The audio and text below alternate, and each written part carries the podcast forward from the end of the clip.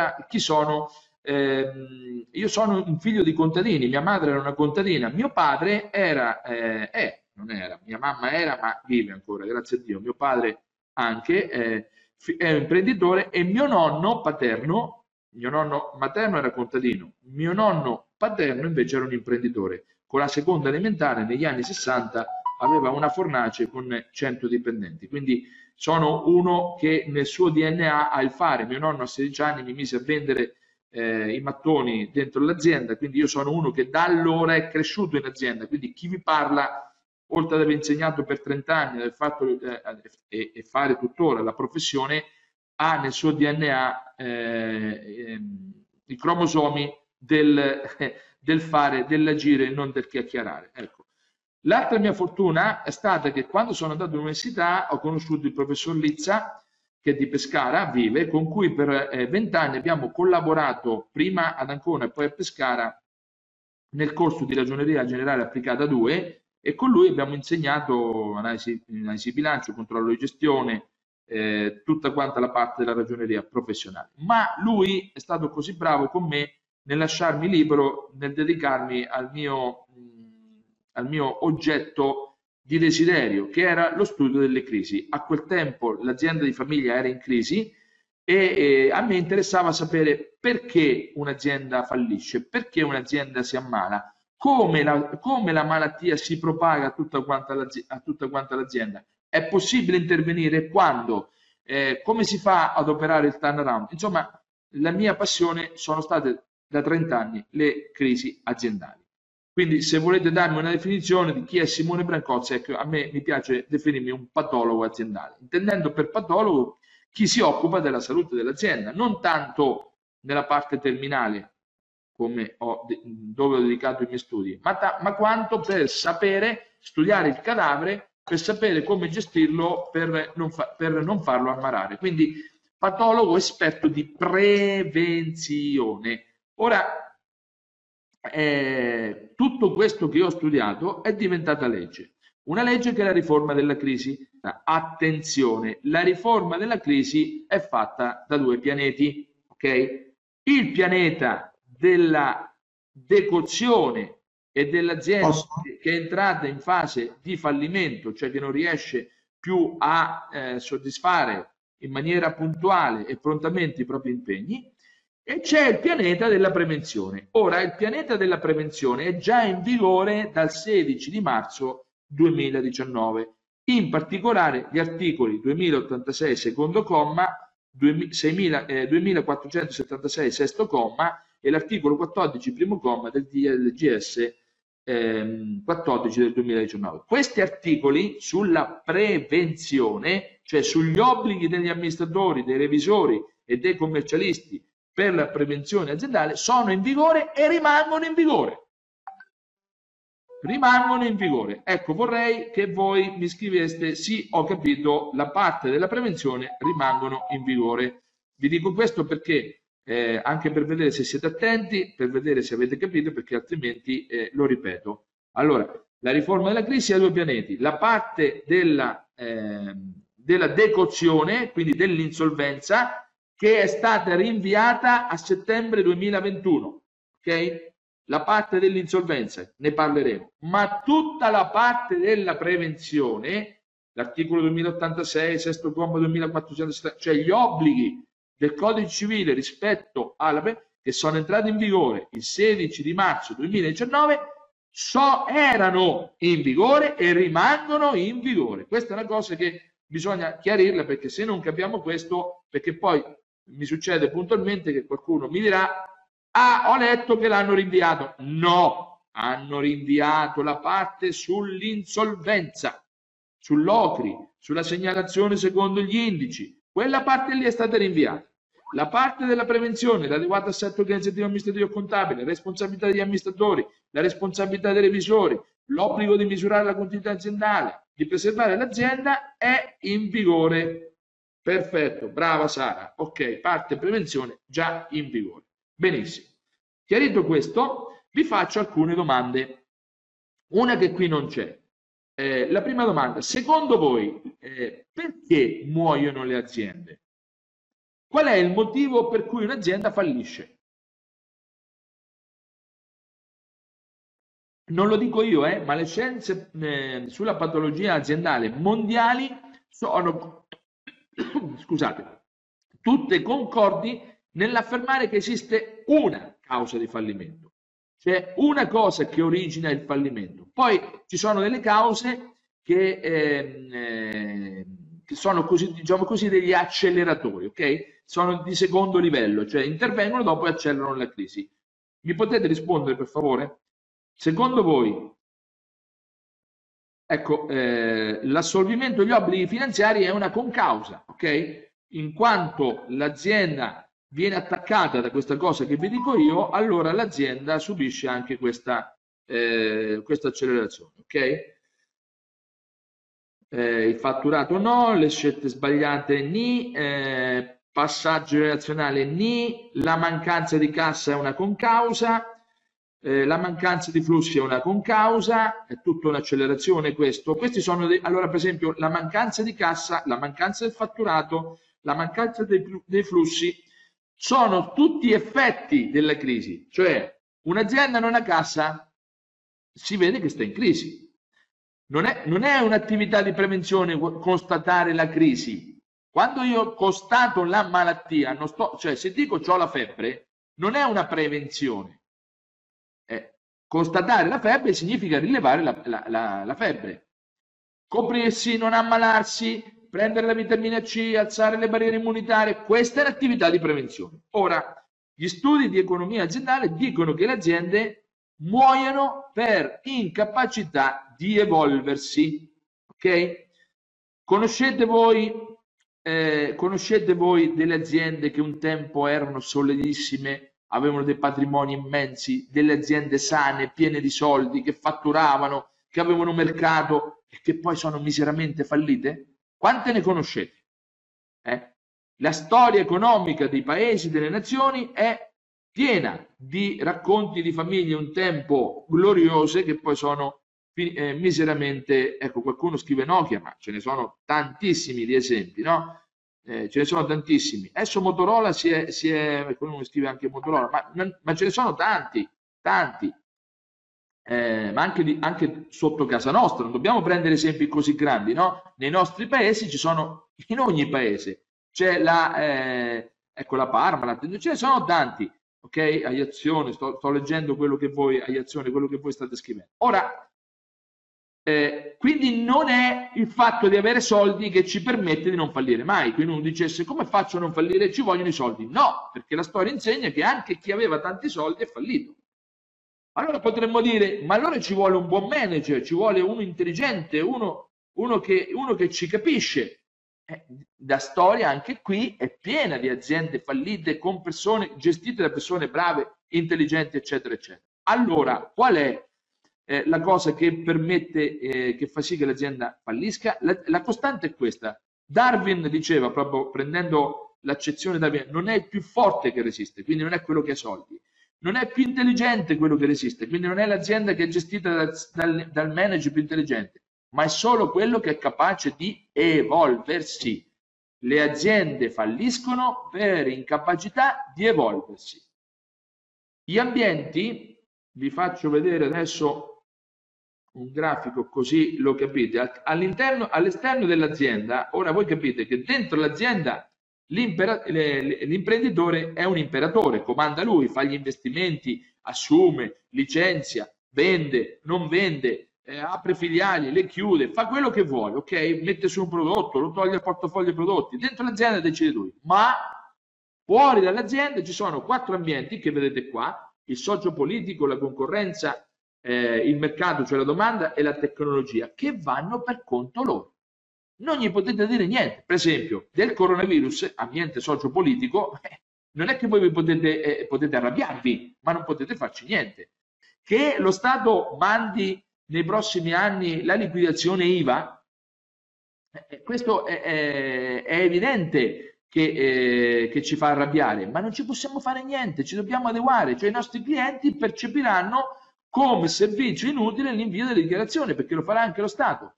Che ci siano dei colleghi che eh, abbassino i prezzi, che si mettano a fare la contabilità per quattro soldi, che, che accettino incarichi di revisore per quattro soldi, non ci possiamo fare niente. È il mercato.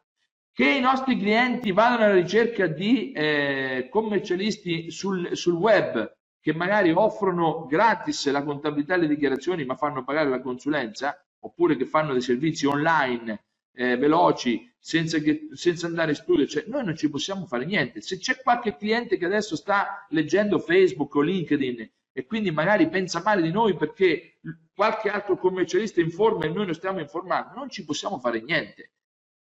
Che ci, una, che ci siano dei software che tra poco faranno automaticamente la, eh, la contabilità oppure addirittura che le case di software si sostituiranno ai commercialisti, noi non ci possiamo fare niente. Voglio dire, l'evoluzione di questi ambienti futura è un qualcosa che va fuori dalle possibilità di governo dell'imprenditore. Quindi lui ha una sola scelta, o si adegua evolvendo, facendo evolvere tutta la sua struttura coerentemente nella stessa direzione degli ambienti esterni, oppure il mondo va da una parte e lui va da un'altra. E quando il mondo va da una parte e lui va da un'altra, succede una cosa che poi vi spiegherò più avanti, che appunto nasce la crisi. Le aziende muoiono per incapacità di, di eh, eh, per la capacità di non evolversi, o meglio, per la capacità, per, eh, falliscono perché non riescono ad evolversi. Altra domanda, le aziende italiane, quando dico tutte, sappiate che generalizzare è sempre sbagliato, per, eh, quindi diciamo l'80%, allora, diciamo così, le, eh, le, aziende italiane sono in grado di andare avanti senza che in azienda vada l'imprenditore? Dovete rispondermi, per favore, eh, se volete, ovviamente, non è un obbligo. Ecco, eh, potete rispondermi. Le aziende italiane possono andare avanti senza che in azienda vada l'imprenditore? Cioè, se l'imprenditore non va in azienda, le aziende italiane, l'80% possono, secondo voi, andare avanti? È evidente che no, è, evidente che no, sono schiave dell'imprenditore italiano. E a questo punto devo, devo, inserire un altro aspetto. Le aziende eh, evolute negli altri, ambienti, negli altri eh, stati evoluti, tipicamente anglosassoni, scandinavi, eccetera, eccetera, l'imprenditore gestisce l'azienda per rivenderla, non gestisce l'azienda per farci morire lui, il figlio, il nipote, la famiglia, eh, perché la, l'azienda diventa l'onore della famiglia. L'imprenditore vero gestisce l'azienda per valorizzarla, quindi creare valore.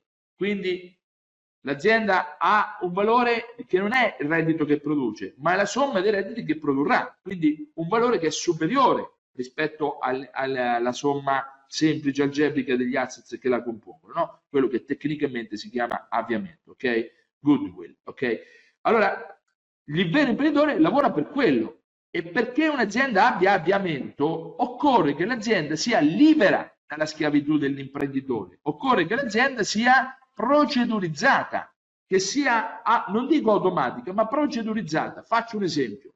Se è una pasticceria che gesti- che la gente, dove la gente viene perché c'è Simone Brancozzi e nel momento in cui Simone Brancozzi non c'è più, non viene più, l'azienda evidentemente non vale niente un negozio di McDonald's, anche vado io che sono l'ultimo scappato di casa, eh, lo compra, quell'azienda produce perché è un'azienda procedurizzata. Quindi le aziende italiane non solo non possono andare avanti senza l'imprenditore, ma non sono nemmeno vendibili perché non sono procedurizzate. Quanto vale un'azienda dove la gente va soltanto perché c'è l'imprenditore? E qui apro una parentesi. I nostri studi sono vendibili? I nostri studi producono reddito oppure vanno avanti perché ci stiamo noi.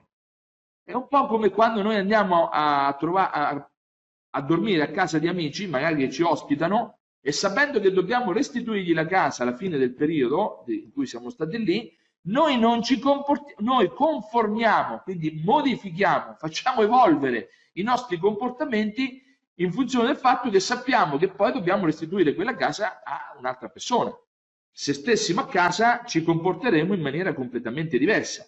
Capite? E questo accade lo stesso in azienda. Questo è un dramma italiano, cioè l'azienda è personalizzata, non è gestita bene, non è procedurizzata. Questo fa tutta la differenza del mondo. Per cui se c'è un imprenditore voluto, se c'è un imprenditore bravo che ha un fuoriclasse, eccetera, eccetera, l'azienda va bene.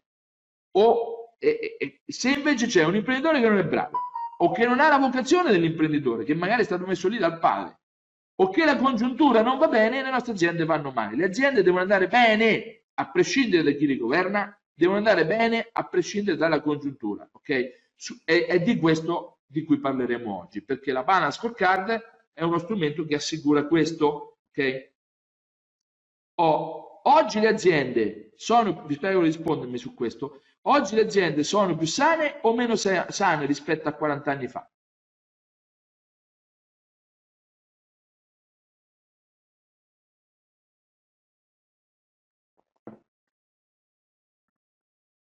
sono meno sane, sono meno sane.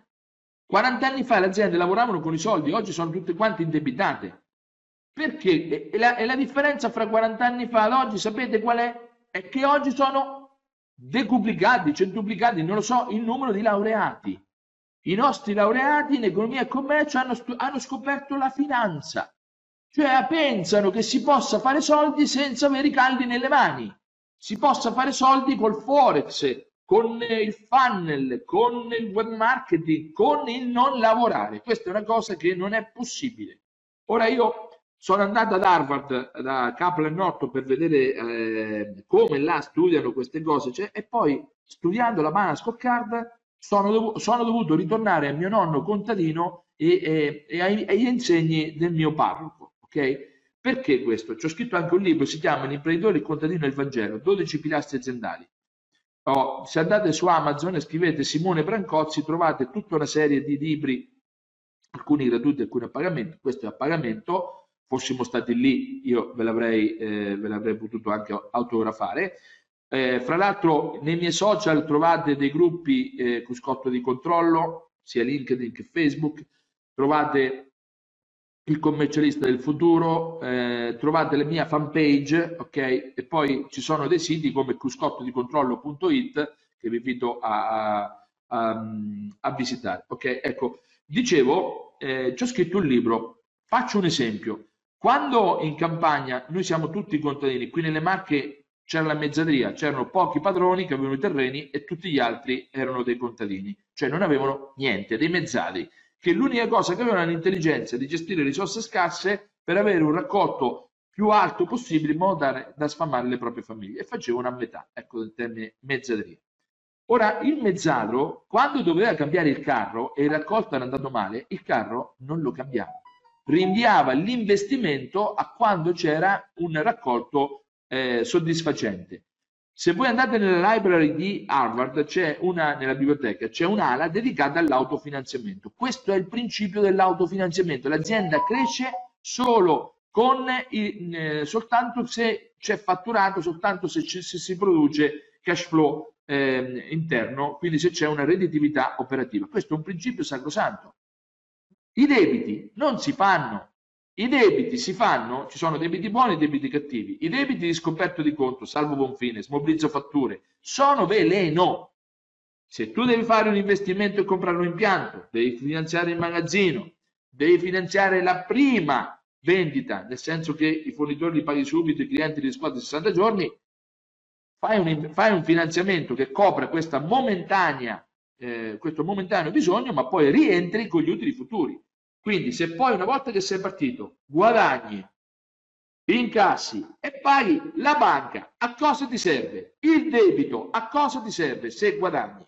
Abbiamo smarrito la prima regola dell'impresa, produrre reddito. Il vero dramma delle aziende italiane, e io lo constato tutti i giorni dal cruscotto, è che le aziende non riescono a guadagnare. I, vecchi, I vecchi imprenditori avevano questo tarlo fisso, il guadagno, tutti avevano la penna sull'orecchio, avevano un taccuino in tasca dove si annotavano il margine e non avevano fatto la scuola, non avevano fatto l'università, non avevano, non avevano studiato controllo di gestione, ma non avendo fatto quello avevano delle procedure tipo il margine di contribuzione giornaliero, che è appunto questo margine che si annotavano nel taccuino, non so se voi vi... Eh, eh, vi capitava e quindi avevano questa cultura contadina che li riusciva a... oggi invece la gente pensa della finanza qualcuno qui scrive erano altri tempi allora nel 1980 rispondo a Giovanni Rossi che mi dice erano altri tempi allora l'IRPEG era il 36%, l'ILOR era il 16,2%, 54,2% di tasse. Eh, gli scoperti di conto costavano il 25%. C'era l'inflazione e, e la, gente faceva soldi. Non è vero che erano altri tempi.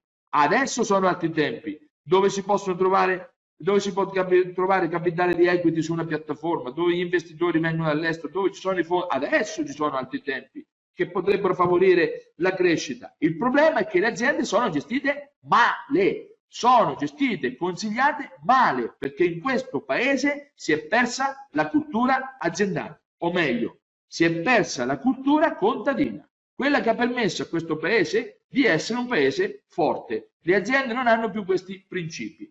Oh, poi vi, vi spiego come c'entra anche il Vangelo. Lo stesso, nel Vangelo ci sono delle cose eh, eh, sacrosante. Ad esempio, non so se conoscete la parte della Bibbia dove c'è il racconto di Giuseppe che viene rapito dai fratelli, buttato in una cisterna, arrivano dei mercanti, lo salvano e lo portano in Egitto. In Egitto c'era il faraone che si sognava, aveva un sogno, ehm, si sognava sette vacche grasse che poi diventavano magre e morivano. Siccome Giuseppe era capace di interpretare i sogni, glielo portano al faraone e lui gli dice guardi faraone, le sette vacche grasse sono sette anni di abbondanza le sette vacche magre sono sette anni di carestia. Quindi, quindi quando tu sei nell'abbondanza, ti devi comportare come se stessi nella carestia, perché le carestie verranno e tu le potrai superare solo se ti sei comportato bene nell'abbondanza.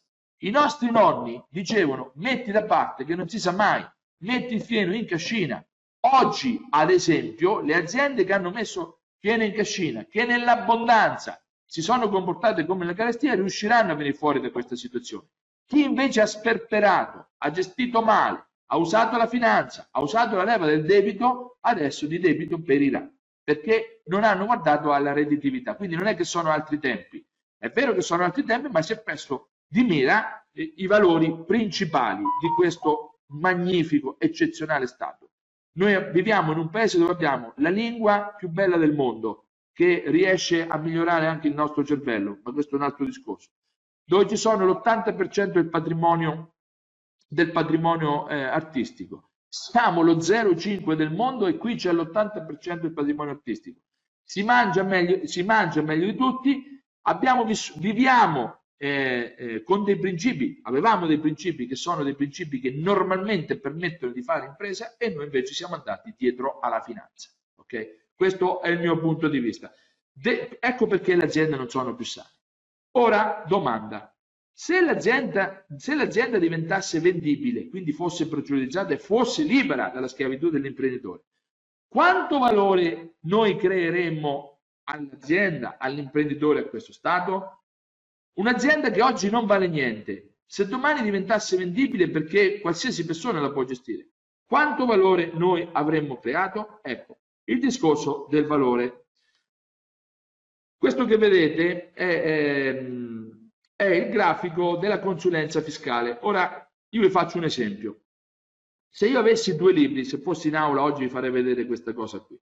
Se io avessi due libri in mano perfettamente uguali, ok? Uguali nel contenuto, nella forma, identici, e costano uno 20 euro e uno 15 euro, e vi dicessi qua lo comprate, è chiaro, a meno che non vi abbia colpito qualcosa in testa, che mi, che mi, diceste, eh, che mi direste compro quello da 15 euro perché costa meno. Se io dicessi attenzione che sul libro di 20 euro vi do la partecipazione gratuita a X webinar, vi mando periodicamente gli aggiornamenti, vi mando, vi mando un regalo all'anno, cioè inizio a metterci dei contenuti a dare valore, è chiaro che eh, qualcuno potrebbe dirmi, non tutti, perché c'è sempre quello che guarda solo al prezzo, potrebbe dirmi però io compro quello da 20. Ora,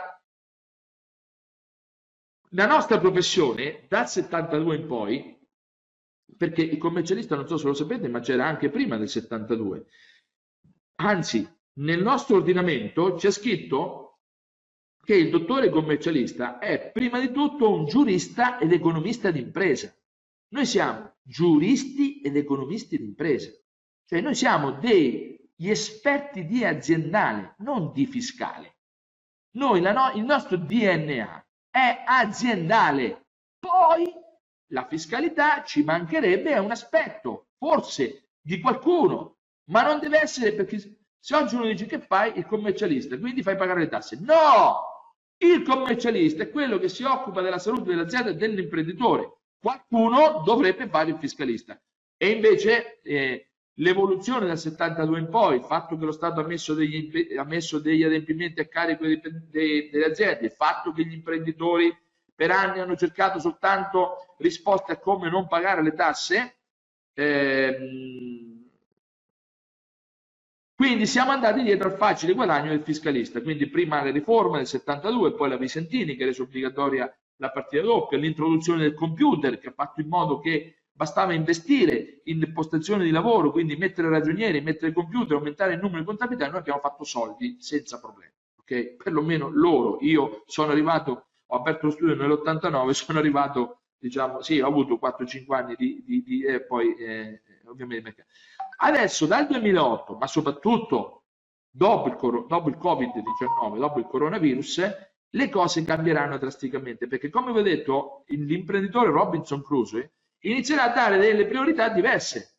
Il fisco pagare poche tasse sarà come il pappagallo perché la sua, la sua eh, attenzione sarà spostata sull'acqua, il cibo, il vestito, sulla, sulla sopravvivenza, non sul pappagallo. Quindi o noi ci sbrighiamo a diventare eh, subito dei, eh, dei fiscalisti, scusate, degli aziendalisti, cioè non è che ci dobbiamo diventare, a ritornare ad essere dei consulenti, non degli erogatori di servizi. Ci sono delle statistiche che dicono che la consulenza aziendale sta avendo una impennata, consulenza in generale, consulenza in generale, un'impennata clamorosa, fra cui anche la consulenza, fra cui anche la consulenza aziendale. Per consulenza intendo migliorare la condizione del cliente che riceve la consulenza, che è il contrario di erogare un servizio. Noi dobbiamo passare da semplici compilatori di moduli a erogatori di servizi, a dobbiamo passare ad essere dei consulenti, cioè dei commercialisti strategici, come dico io. Ora, tornando a quello che succederà, succederà che, eh, ripeto, tutti gli articoli sulla prevenzione che sono ancora in vigore e che non sono stati emanati, ma poi anche dal settembre 2021 tutta la riforma della crisi, accelererà questa rivoluzione e attenzione metterà al centro di tutto il panorama economico, eh, sociale, giuridico italiano un soggetto che è il commercialista.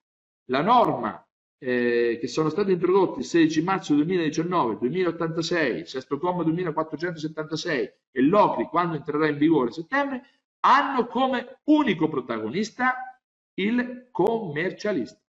Quindi questa norma finalmente ci permette di rivalutare le nostre competenze, di non fare fatturato soltanto col 5% di quello che noi conosciamo. Se voi fate questo esercizio, prendete il fatturato che fate, a fianco ci mettete le competenze che avete utilizzato per fare quel fatturato. Secondo me, di quello che sapete fare utilizzate il 5%, l'altro 95%, ecco, la sfida evolutiva, perché il discorso dell'evoluzione vale anche per noi, non bisogna usare il termine cambiare, perché cambiare vuol dire che fino a ieri hai sbagliato, ma se siamo qui oggi significa che fino a ieri siamo stati coerenti, nostre, le nostre scelte le, eh, le, le, le, nostre azioni sono state coerenti con, lo, con, lo, con eh, lo, sviluppo che abbiamo avuto attorno a noi degli ambienti sociopolitici, mercato e concorrenza. Quindi noi non dobbiamo cambiare, noi dobbiamo evolvere, cioè attorno a, dobbiamo andare verso un'evoluzione del nostro fare, del nostro, eh, in modo tale da intercettare i nuovi bisogni, nuovo, le nuove evoluzioni del mercato, della concorrenza, dell'ambiente sociopolitico e della tecnologia.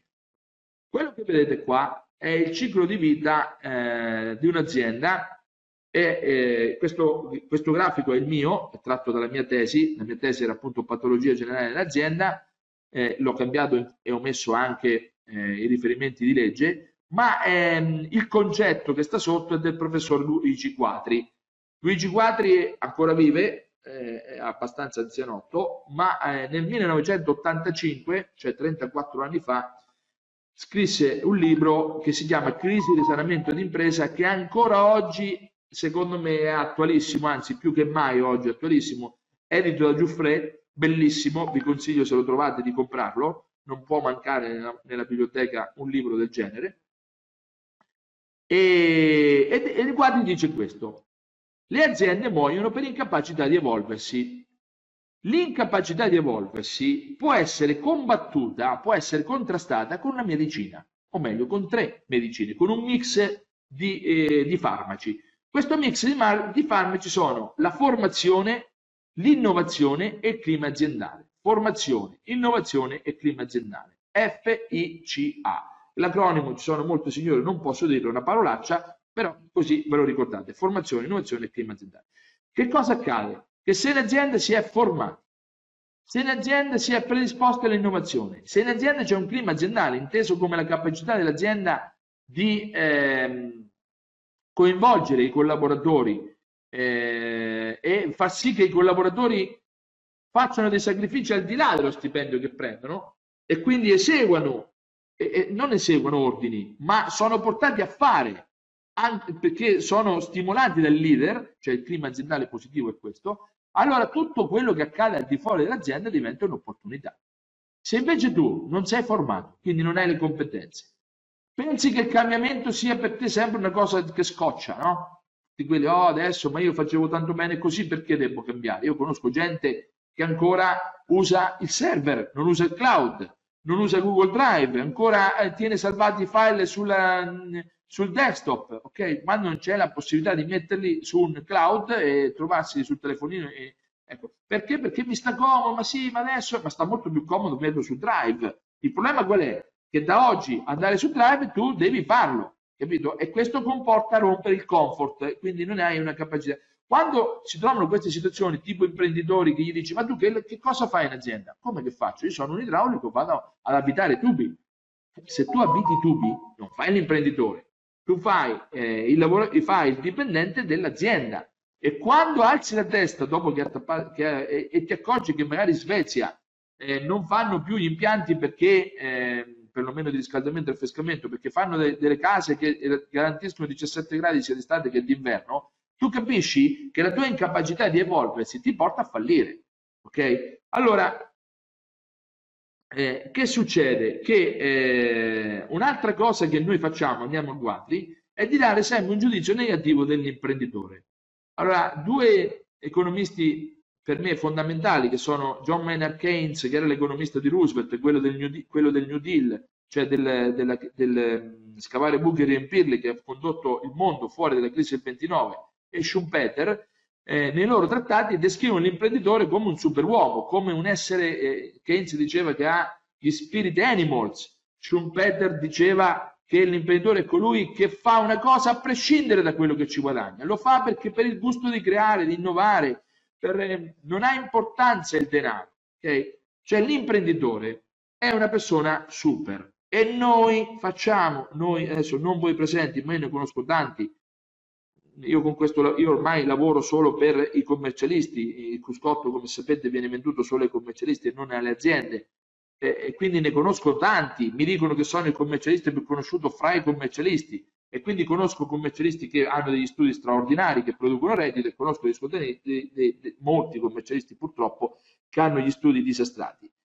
La, la costante di chi ha dei problemi è che si lamenta, ma si lamenta dei clienti cioè critica l'imprenditore, dice che è una capra, che non riesce a seguirlo. Io faccio anche corsi per imprenditori. Nel mio network, nel nostro network consulente aziendale Italia, noi abbiamo commercialisti che fanno da Pozzallo in Sicilia fino ad Aosta. Facciamo corsi a imprenditori da Pozzallo ad Aosta e vi posso garantire che non c'è una distinzione fra nord e sud. Ci sono imprenditori eccezionali in Sicilia, ci sono imprenditori eccezionali in Lombardia, ma ci sono imprenditori brutti imprenditori, cattivi imprenditori in Lombardia e anche, e anche al sud. Quindi questa storia del nord e del sud è un alibi, ok? Ma l'errore che noi non dobbiamo fare è sottovalutare l'imprenditore, ok? Ecco, fra tutti gli imprenditori ce n'è uno che è Superman, che è il campione di tutti, che è il fondatore. Il fondatore, quando crea un'azienda, la crea ehm, intrisa di formazione, innovazione e clima aziendale. Per cui l'azienda è molto formata, innova, ha clima aziendale positivo e quindi la porta rapidamente al successo.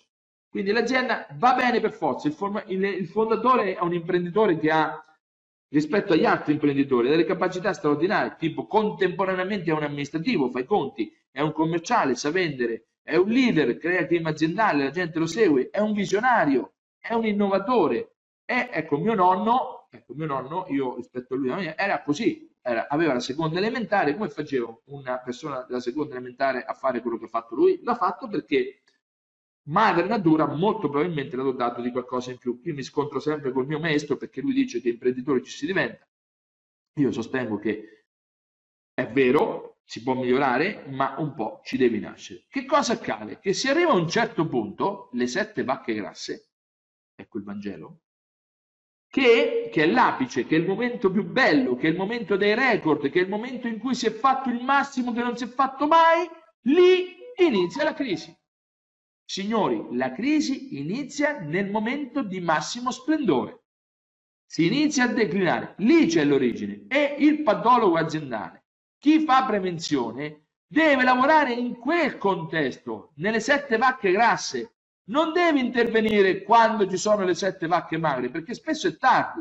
Cioè il vero, il medico bravo, come fanno in Cina, è chi lo pagano per star bene. Quando sto male non, mi, non ti pagano e così dobbiamo fare noi con le aziende. La norma che è stata introdotta, che adesso spiegheremo, prevede proprio questo, cioè che l'azienda deve essere dotata di un assetto amministrativo, organizzativo e contabile ai fini del mantenimento della continuità aziendale e del controllo. Quindi che cosa accade? Che ad un certo punto, per motivi vari, principalmente qualcuno l'ha detto qui, eh, entrano in azienda dei soggetti che non hanno la stessa vocazione del fondatore, che non hanno quindi la capacità di fare sacrifici, che mm, hanno la pancia piena, che hanno una vocazione diversa. Magari non, fanno, non vogliono fare l'imprenditore, magari vogliono fare il musicista, l'architetto, eh, il professionista. E invece il padre, boh, no, tu devi stare in azienda. Allora che succede? Lì l'azienda inizia a, a, a lesinare formazione, innovazione e clima aziendale. Cioè mancano le componenti strategiche dell'evoluzione. E secondo Guatri, in quel momento si innesca un meccanismo che si chiama inefficienza. Le inefficienze possono essere produttive, organizzative, amministrative e, co e, commerciali. Per esempio, ci sono i nostri concorrenti che comprano a 100 e producono 150, noi compriamo a 100 e produciamo 130. Attenzione, in bilancio l'inefficienza non si vede perché comunque parliamo di bilanci che hanno eh, degli utili che hanno quindi un ROI positivo, parliamo di bilanci che hanno eh, un equilibrio finanziario, quindi se io guardo il bilancio dico ma questo bilancio è sano. Un po' come successe alle banche quando nel 2006 continuarono a finanziare le imprese che operavano nell'edilizia perché sempre l'esosità, no? Il foglio, la voglia di guadagnare, l'edilizia è un settore in espansione, investiamo sull'edilizia. Nel 2006 i business plan delle aziende edili presentati alle banche per essere finanziati evidenziavano per il 2011 fiumi di denaro, utili, cash flow, DSCR positivi, eccetera, eccetera.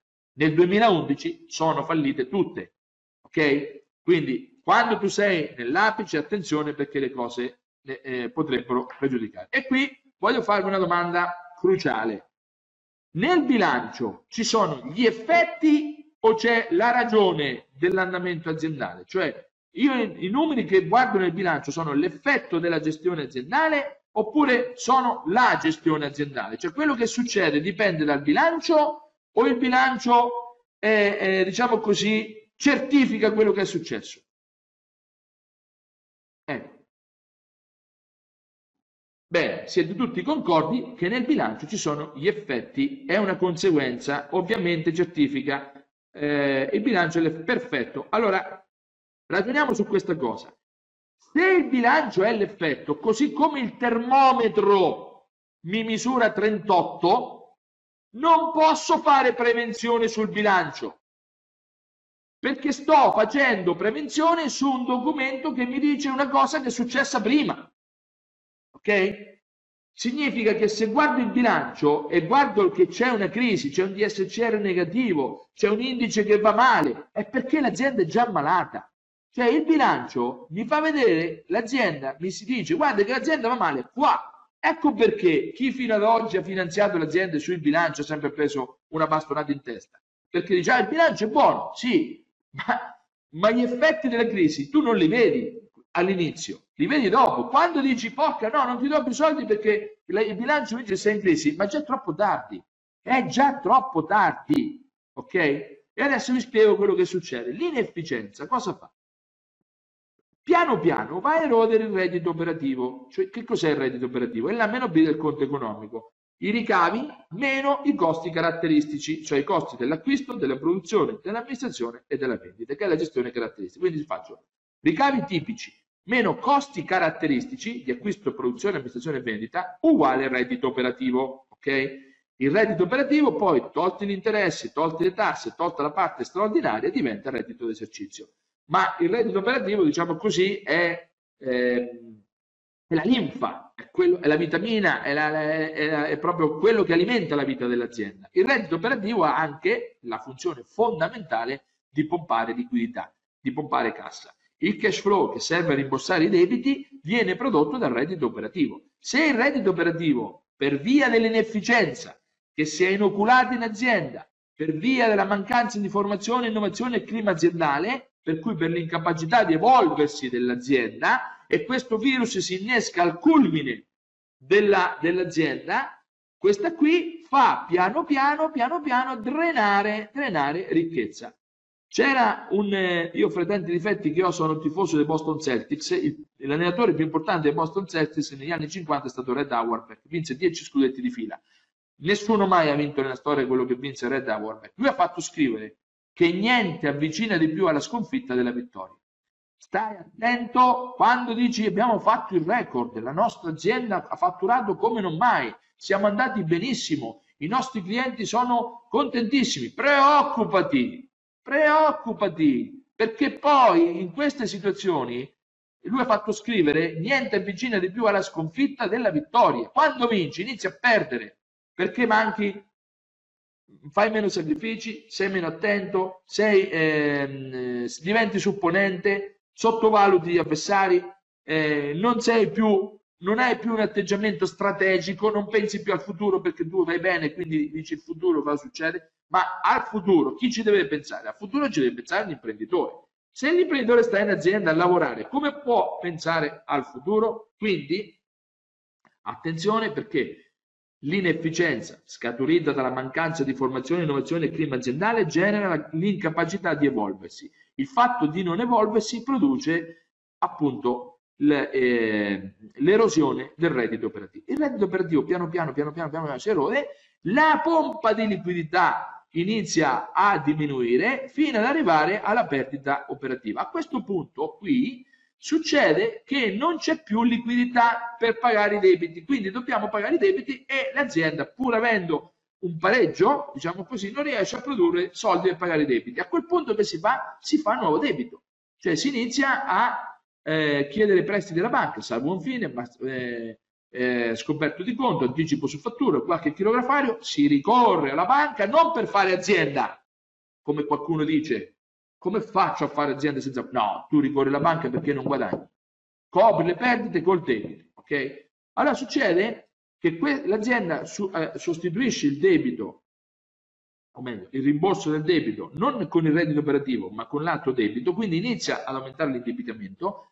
L'aumento dell'indebitamento produce eh, il fatto che ci siano interessi passivi. Gli interessi passivi aumentano e portano, eh, diciamo così, il pareggio operativo in perdita d'esercizio. La perdita d'esercizio fa A eh, in questo modo, in questo, qui vedete la crisi passa nel secondo stadio, cioè quando diventa palese. Qui si vede nel bilancio, qui noi vediamo la crisi sul bilancio, non prima. Fino a qua, reddito operativo c'è, eh, l'equilibrio finanziario c'è, l'azienda per gli altri che guardano il bilancio, guarda effetti non c'è, ma sotto, sotto, sotto c'è un diluvio, c'è un uragano di perdita, si sta crollando, sta crollando tutto quanto. E allora succede che quindi andando avanti, drenando liquidità, non riusciamo a rimbalzare i debiti, non rimborsando i debiti, eh, facciamo altri debiti che provocano, eh, eh, che provocano appunto gli interessi passivi, gli interessi passivi trasformano la perdita eh, operativa in perdita di esercizio. A questo punto i fornitori iniziano a aumentare i prezzi, le banche iniziano a aumentare eh, gli interessi, le perdite si susseguono e viene meno anche l'equilibrio finanziario. l'equilibrio finanziario è dato dalle fonti a lungo che devono essere più alte delle immobilizzazioni. Quindi il B2 del conto dello stato patrimoniale deve essere inferiore al capitale netto, TFR e fornitori a lungo, banche a lungo, i debiti a lungo, perché se questo succede, cioè se le fonti a lungo, quelle a lungo vuol dire rimborsabili oltre 12 mesi, eh, sono superiori alle immobilizzazioni, significa che il passivo a breve è inferiore al capitale circolante lordo, cioè all'attivo eh, corrente,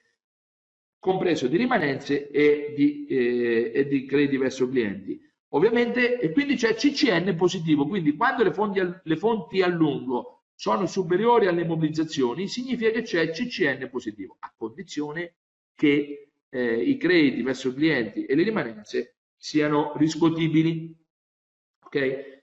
Che cosa accade? Accade che a questo punto, quindi, le fonti a lungo cominciano ad essere inferiori alle immobilizzazioni, quindi il, le immobilizzazioni vengono finanziate con eh, il debito a breve, quindi c'è il MASA negativo, la crisi dallo stato eh, quindi di eh, difficoltà finanziaria, diciamo così, passa allo stato di insolvenza. L'azienda comincia a essere decotta e si comincia a verificare il deficit patrimoniale, quindi il passivo supera l'attivo, poi c'è l'insolvenza e alla fine c'è il fallimento. Questo è come l'azienda va al fallimento, ma tutto nasce dal fatto che l'azienda è incapace di evolversi. Perché?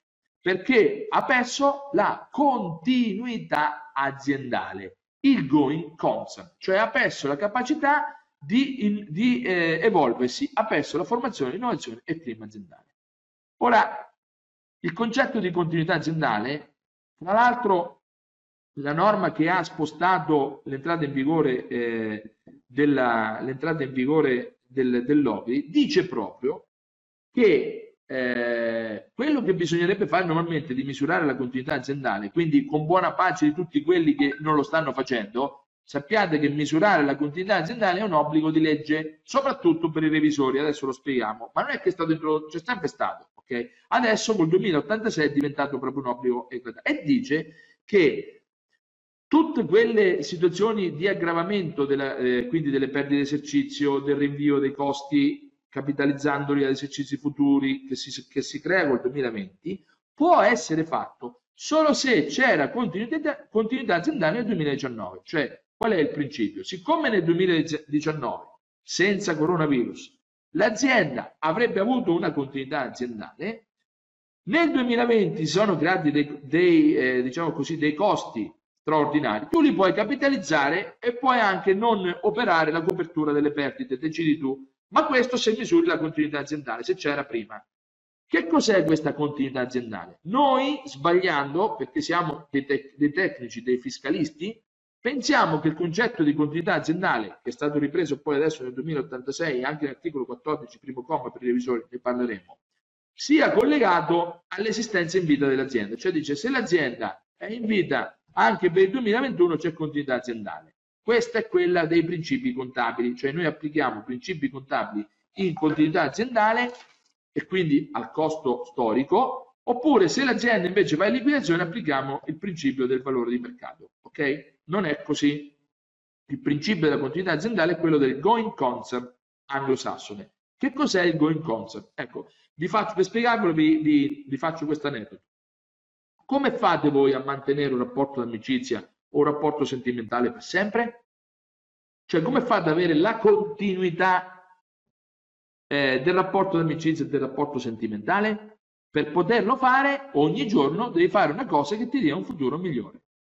Okay? Eh,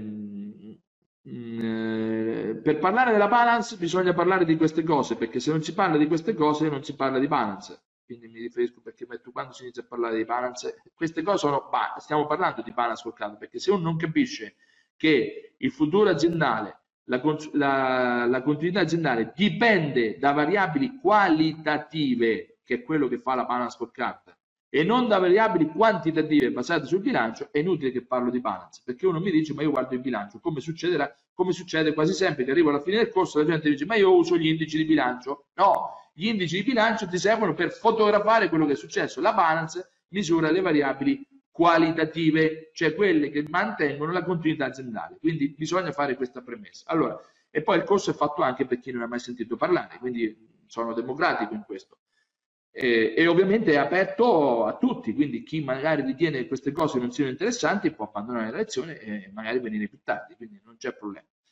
Oh, dicevo, la continuità aziendale, il going concern americano prevede che tu hai continuità aziendale se ogni giorno misuri che stai facendo una cosa che ti dia un futuro migliore. Quindi devi misurare ogni giorno che l'azienda faccia quello che deve fare per evolversi, cioè ogni giorno ci deve essere formazione, innovazione e clima aziendale.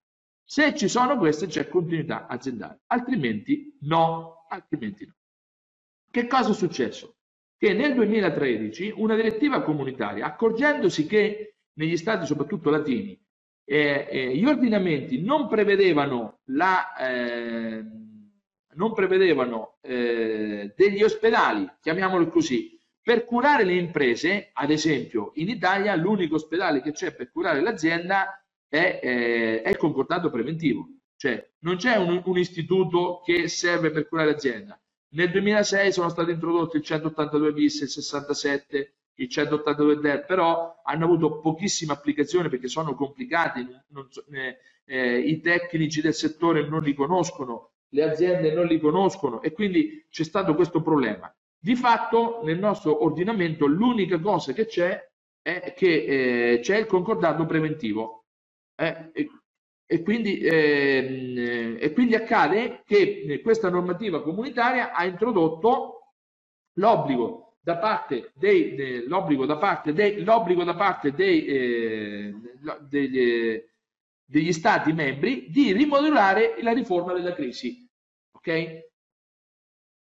Che cosa è successo? È successo che questa normativa è stata prima attuata dalla legge 155 del, dell'ottobre 2017, che, con cui il Parlamento ha dato delega al governo di riformare la riforma della crisi. La riforma della crisi è stata poi pubblicata il eh, 12 gennaio, scusate, 14 febbraio 2019 in Gazzetta Ufficiale ed è entrata in vigore il 16 di marzo del 2019. Quindi quella che è stata approvata e che, di cui metà è entrata in vigore, l'altra metà, come dicevo in premessa, entrerà in vigore il, il settembre 2021, è frutto di questa legge delega della 155, okay? che devo dire il governo, ha la commissione Rordorf ha fatto un lavoro eccezionale, una legge straordinaria, 390 articoli di una chiarezza unica, basta che li leggete e, e già capite quello che, quello che si fa, ma soprattutto di una visione, di una, di una cultura aziendale evoluta, troppo evoluta, al punto che noi italiani non riusciamo a capirla. Questo è il problema. È una riforma di stampo anglosassone, è una riforma che basa sul principio della continuità aziendale, che è un principio che a noi è sconosciuto, che si basa su un principio per cui le aziende devono essere gestite bene, devono essere vendibili, che si basa sul principio che l'imprenditore non deve andare in azienda e quindi questo fatto che questa legge si basa su dei, su dei presupposti anglosassoni è così difficile da capire. Ora, se, la sintesi è che questa normativa ha tre, tre principi. Il primo principio è l'imprenditore sfortunato, cioè la norma, eh, il Parlamento al governo ha detto dovete tutelare l'imprenditore sfortunato. Chi è l'imprenditore sfortunato? È quello che ci prova, che ha fatto un investimento, che eh, ha fatto, degli, ha fatto delle, de, delle, previsioni, ma poi il mercato si è girato dall'altra parte, cioè è andato, ehm, è andato, e quindi l'azienda è andata male. Ma cioè, è, è, ben diverso l'imprenditore sfortunato dall'imprenditore bancarottiere.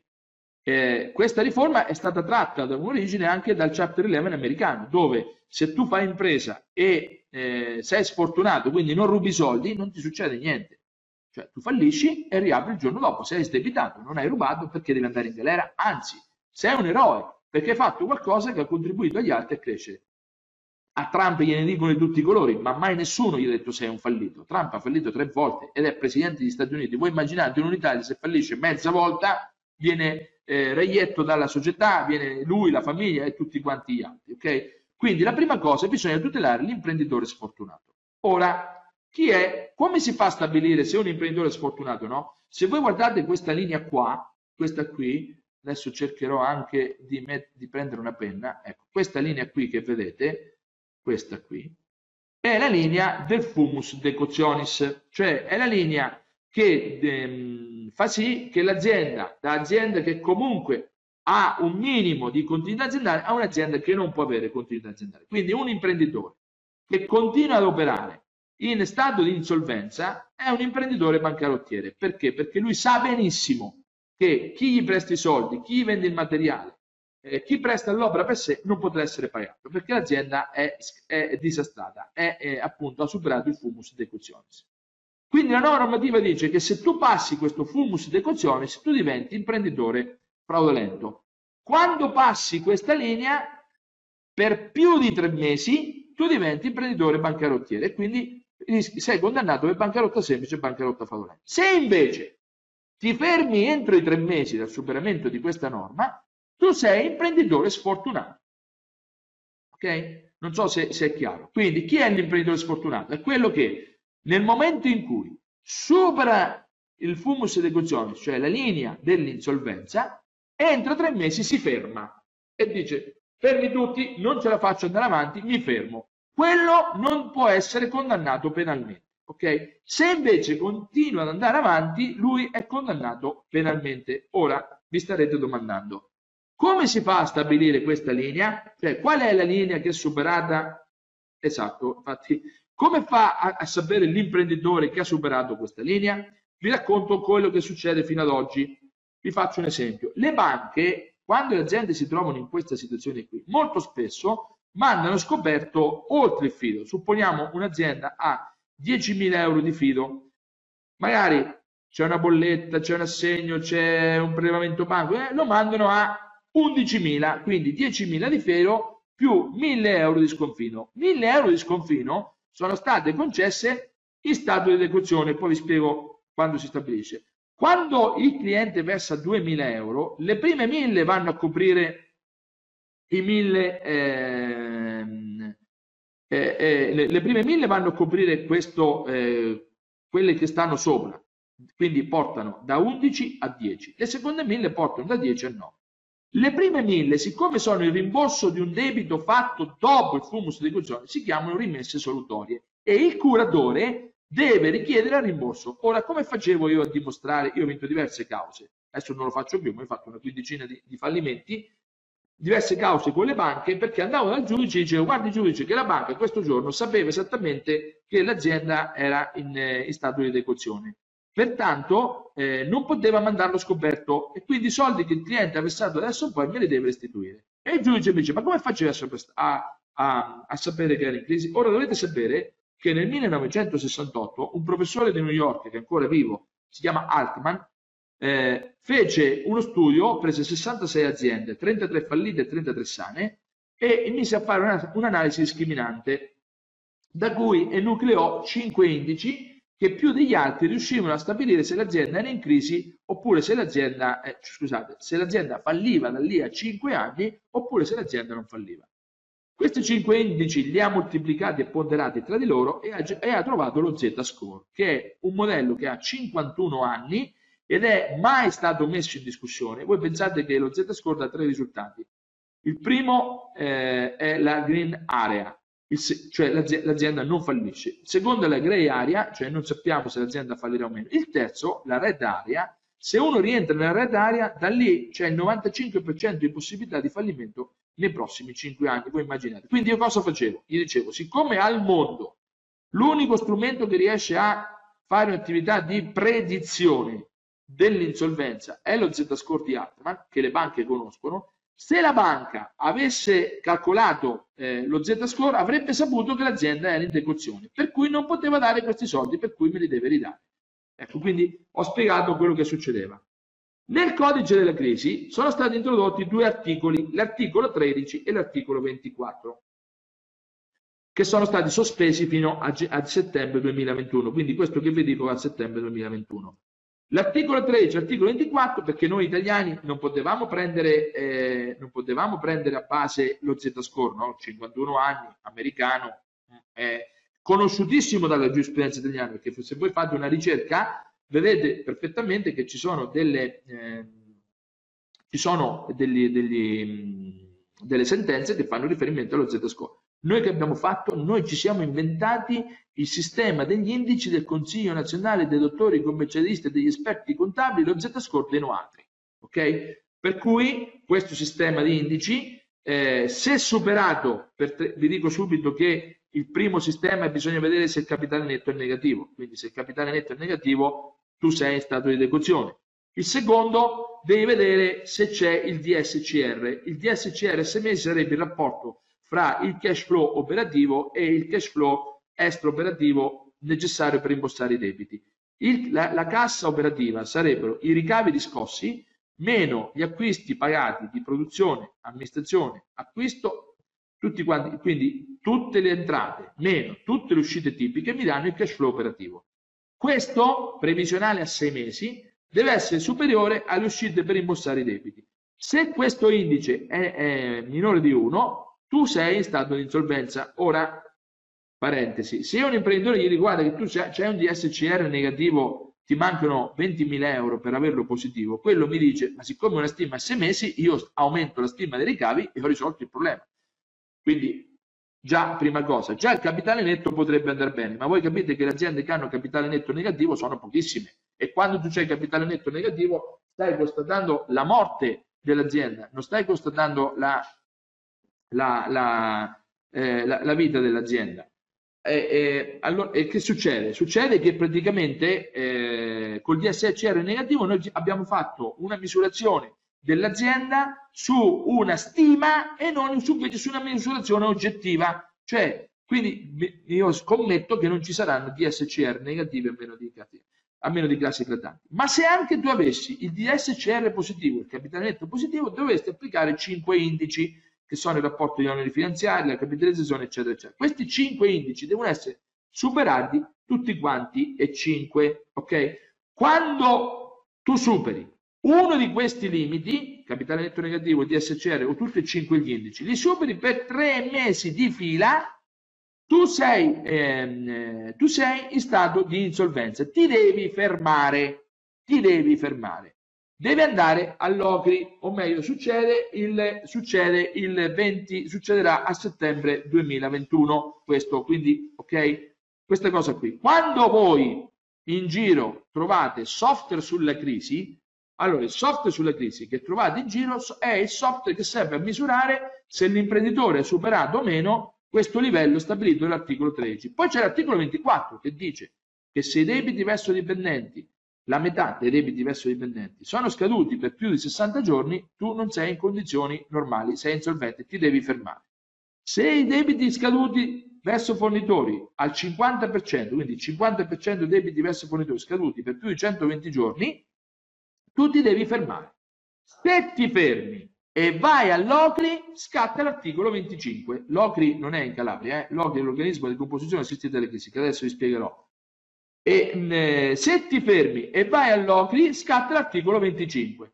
L'articolo 25 stabilisce che l'imprenditore sfortunato, quindi stato di decozione, ma che si ferma e viene all'OCRI, non può essere condannato penalmente né per bancarotta semplice né per bancarotta fraudolenta. Io stavo aspettando, soprattutto, mi immagino, dopo questa crisi ci saranno tantissime aziende, stavo aspettando il 16 di agosto per portare tantissime aziende all'OCRI per fargli prendere l'esimente penale. Immaginate, false, false valutazioni di bilancio, quindi il magazzino alto, l'ammortamento troppo, troppo basso, eh, le prelevamenti, tutte queste cose. Uno andava all'OCRI e si prendeva l'esimente penale. Quindi andare all'OCRI, fermarsi, significa non essere condannati. Questa cosa purtroppo è stata rinviata, ok? Quindi ecco, cerco di, di, di aver capito. Allora, qualcuno mi ha detto l'ingresso è abrogato, non esisterà più. Allora, non è che è stato abrogato, il codice della crisi non esiste più la parola fallimento, il fallimento è stato sostituito dalla liquidazione giudiziale, che sarebbe dovuta partire il 16 di agosto prossimo. È stato rinviato tutto quanto a, eh, a settembre 2021. E la cosa grave è che è stato rinviato all'OCRI, che è la seconda cosa che adesso vi spiego Oh, quindi l'imprenditore sfortunato va all'OCRI, si ferma e l'OCRI e, lui non può essere condannato. Cosa succede all'OCRI? All'OCRI succede che uno ti aiutano. Intanto vediamo, vediamo che cos'è, vi dico subito cos'è l'OCRI. ve lo faccio vedere con, ma non ve lo dico io, ve lo dico con le parole del, con le parole del legislatore. Questo che vi faccio leggere adesso è la relazione illustrativa che il governo ha fatto al Parlamento quando ha portato ehm, l'approvazione la, um, delle riforme della crisi in Parlamento. Quindi non sono le mie parole, questo è quello che sta scritto nella norma. Se voi prendete DLGS 14 2019, che è il provvedimento della crisi d'impresa, che è, che è entrato in vigore il 16 marzo, la cui seconda parte, questa qui dell'obbligo del fallimento, entrerà in vigore il 21 di, eh, il, il settembre 2021, il governo dice l'OCRI, l'organismo di composizione assistita alle crisi, che sarà creato in ogni Camera di Commercio, in ogni Camera di Commercio, serve a anticipare l'emissione della crisi. Cioè, quindi all'OCRI tu ci vai, non quando sei, ci dovresti andare, non quando sei in crisi, ma ci vai quando c'è un, un, un, sentore di crisi. Attenzione, qualcuno di voi già starà pensando, eh, ma se vado all'OCRI lo sanno i fornitori, lo sanno le banche, lo sanno tutti, quindi se io vado all'OCRI accelero le crisi. No, perché se voi leggete l'articolo 4 e l'articolo 12, del, pensate che sono 390 articoli e l'articolo 4 e l'articolo 12, l'articolo 12 è in assoluto il più importante della riforma della crisi, dicono che il debitore, eh, dunque dicono che eh, sia il creditore che i componenti della crisi del, del, debbono mantenere il segreto e non possono assolutamente divulgare le cose di cui sono venute a conoscenza. Quindi il procedimento presso l'OCRI è anonimo, non lo sa nessuno, quindi altra stupidaggine che vanno dicendo in giro. Allora, dite articolo 4 e articolo 12. Quindi io vado all'OPE per farmi aiutare, ma farmi aiutare a fare cosa? Un sostegno diretto un'analisi delle cause, quindi ci si dovrebbe andare quando uno ha una causa di malessere. Faccio un esempio. Arriva un insoluto, eh, la banca mi chiama e vuole che io copra questo insoluto per prendere altro salvo un fine. Io dico, ma ti porto l'altro salvo un fine perché eh, ti devo, fare, devo portarti gli insoluti? Devo, scusate, devo coprirti l'insoluto, non mi stanno pagando, no, tu prima di portarmi altro salvo confine mi devi portare, mi devi portare eh, il rimborso e io non ce l'ho, eh, ma eh, non te lo prendo, ma allora io chiudo. C'è il rischio che la banca, non prendendomi il nuovo salvo confine, mi porti poi alla chiusura. Che faccio io? Adesso vai al direttore e non ti risponde. Vuoi parlare con un organo deliberante? Non ce la fai. Eh, scrivi non ti risponde nessuno. Domani OCRI. 15 giorni richiesta al conservatore, che è, scusate, al gestore dell'OCI, che è il segretario della Camera di Commercio, entro 15 giorni si crea l'OCI. Si va lì accompagnati da un advisor con un piano e secondo voi chi sarà l'advisor dell'imprenditore che va a sistemare i propri problemi all'OCRI? Sarà un ingegnere? Sarà un, eh, che ne so, sarà un, eh, un, un web marketer? Sarà, chi sarà? Sarà il commercialista, sarà il consulente. Quindi, quando ci sarà bisogno di sistemare i debiti con dei creditori, non si andrà in tribunale con il decreto aggiuntivo dell'avvocato, si va all'OCRI, si prepara un piano, quindi la banca vuole rientrare nell'insoluto, noi gli proponiamo un rientro a 12 mesi, andiamo all'OCRI, l'OCRI convoca la banca e la banca deve venire, non come adesso che non ci sente, perché se non viene va in, va in, va in mora, c'è la mora del creditore, cioè è stata introdotta la mora del creditore. Quindi capite la, la, la, grandezza di questa norma. Un dipendente ci fa causa, il sindacato non ci, non, non ci sente, OCRI. Un fornitore strategico non ci dà il materiale, OCRI. L'OCRI viene istituito perché questa norma pone la continuità aziendale, quindi la conservazione aziendale al di sopra di qualsiasi altro interesse. È più importante l'azienda degli interessi del creditore. Nel codice civile del 43 è il contrario.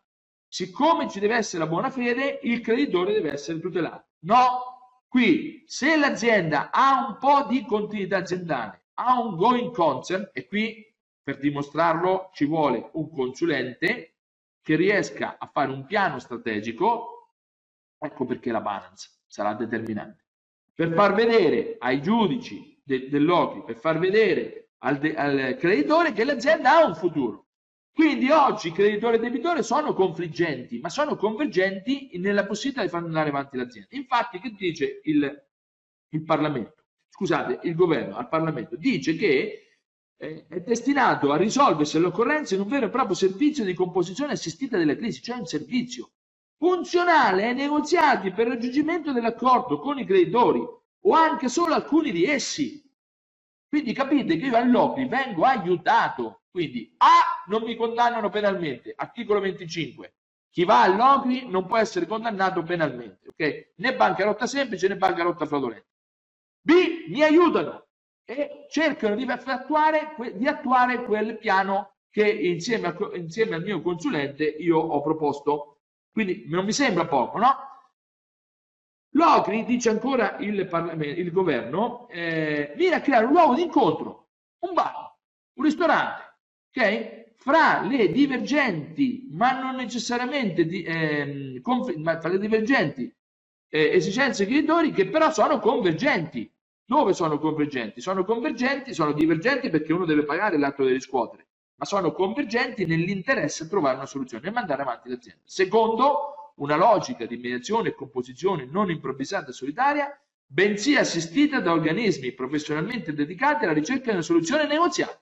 Cioè l'OCRI cerca una soluzione negoziata. Quindi se va all'OCRI non fallisci, non ti mettono in galera, non ti frustano, non ti sequestrano l'azienda, ti aiutano, oltre al fatto che se ci vai non ti condannano. Guardate che dice poi alla fine, con tutti i riflessi positivi che ne possono indirettamente derivare in termini deflattivi del contenzioso civile e commerciale. Cioè nell'ottica del, del legislatore, l'OCRI serve a svuotare i tribunali, serve ad impedire la carneficina delle aziende che hanno fatto questi con questo decreto del, di aprile del 2019 del Covid hanno rinviato l'istituzione dell'ospedale dell'impresa, dell'OPA.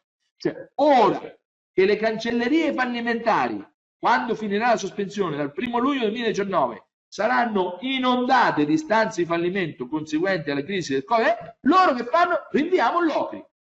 Questo è un paese, amici miei, dove non c'è né capo né coda. Chi ha fatto questa norma è, un, è fuori di sé. Io penso che non sia stata coinvolta la commissione Rordorf, per cui chi ha fatto questa norma ne sa, la, zecca, la zecca Garbugli di Manzoni era un fenomeno rispetto a lui.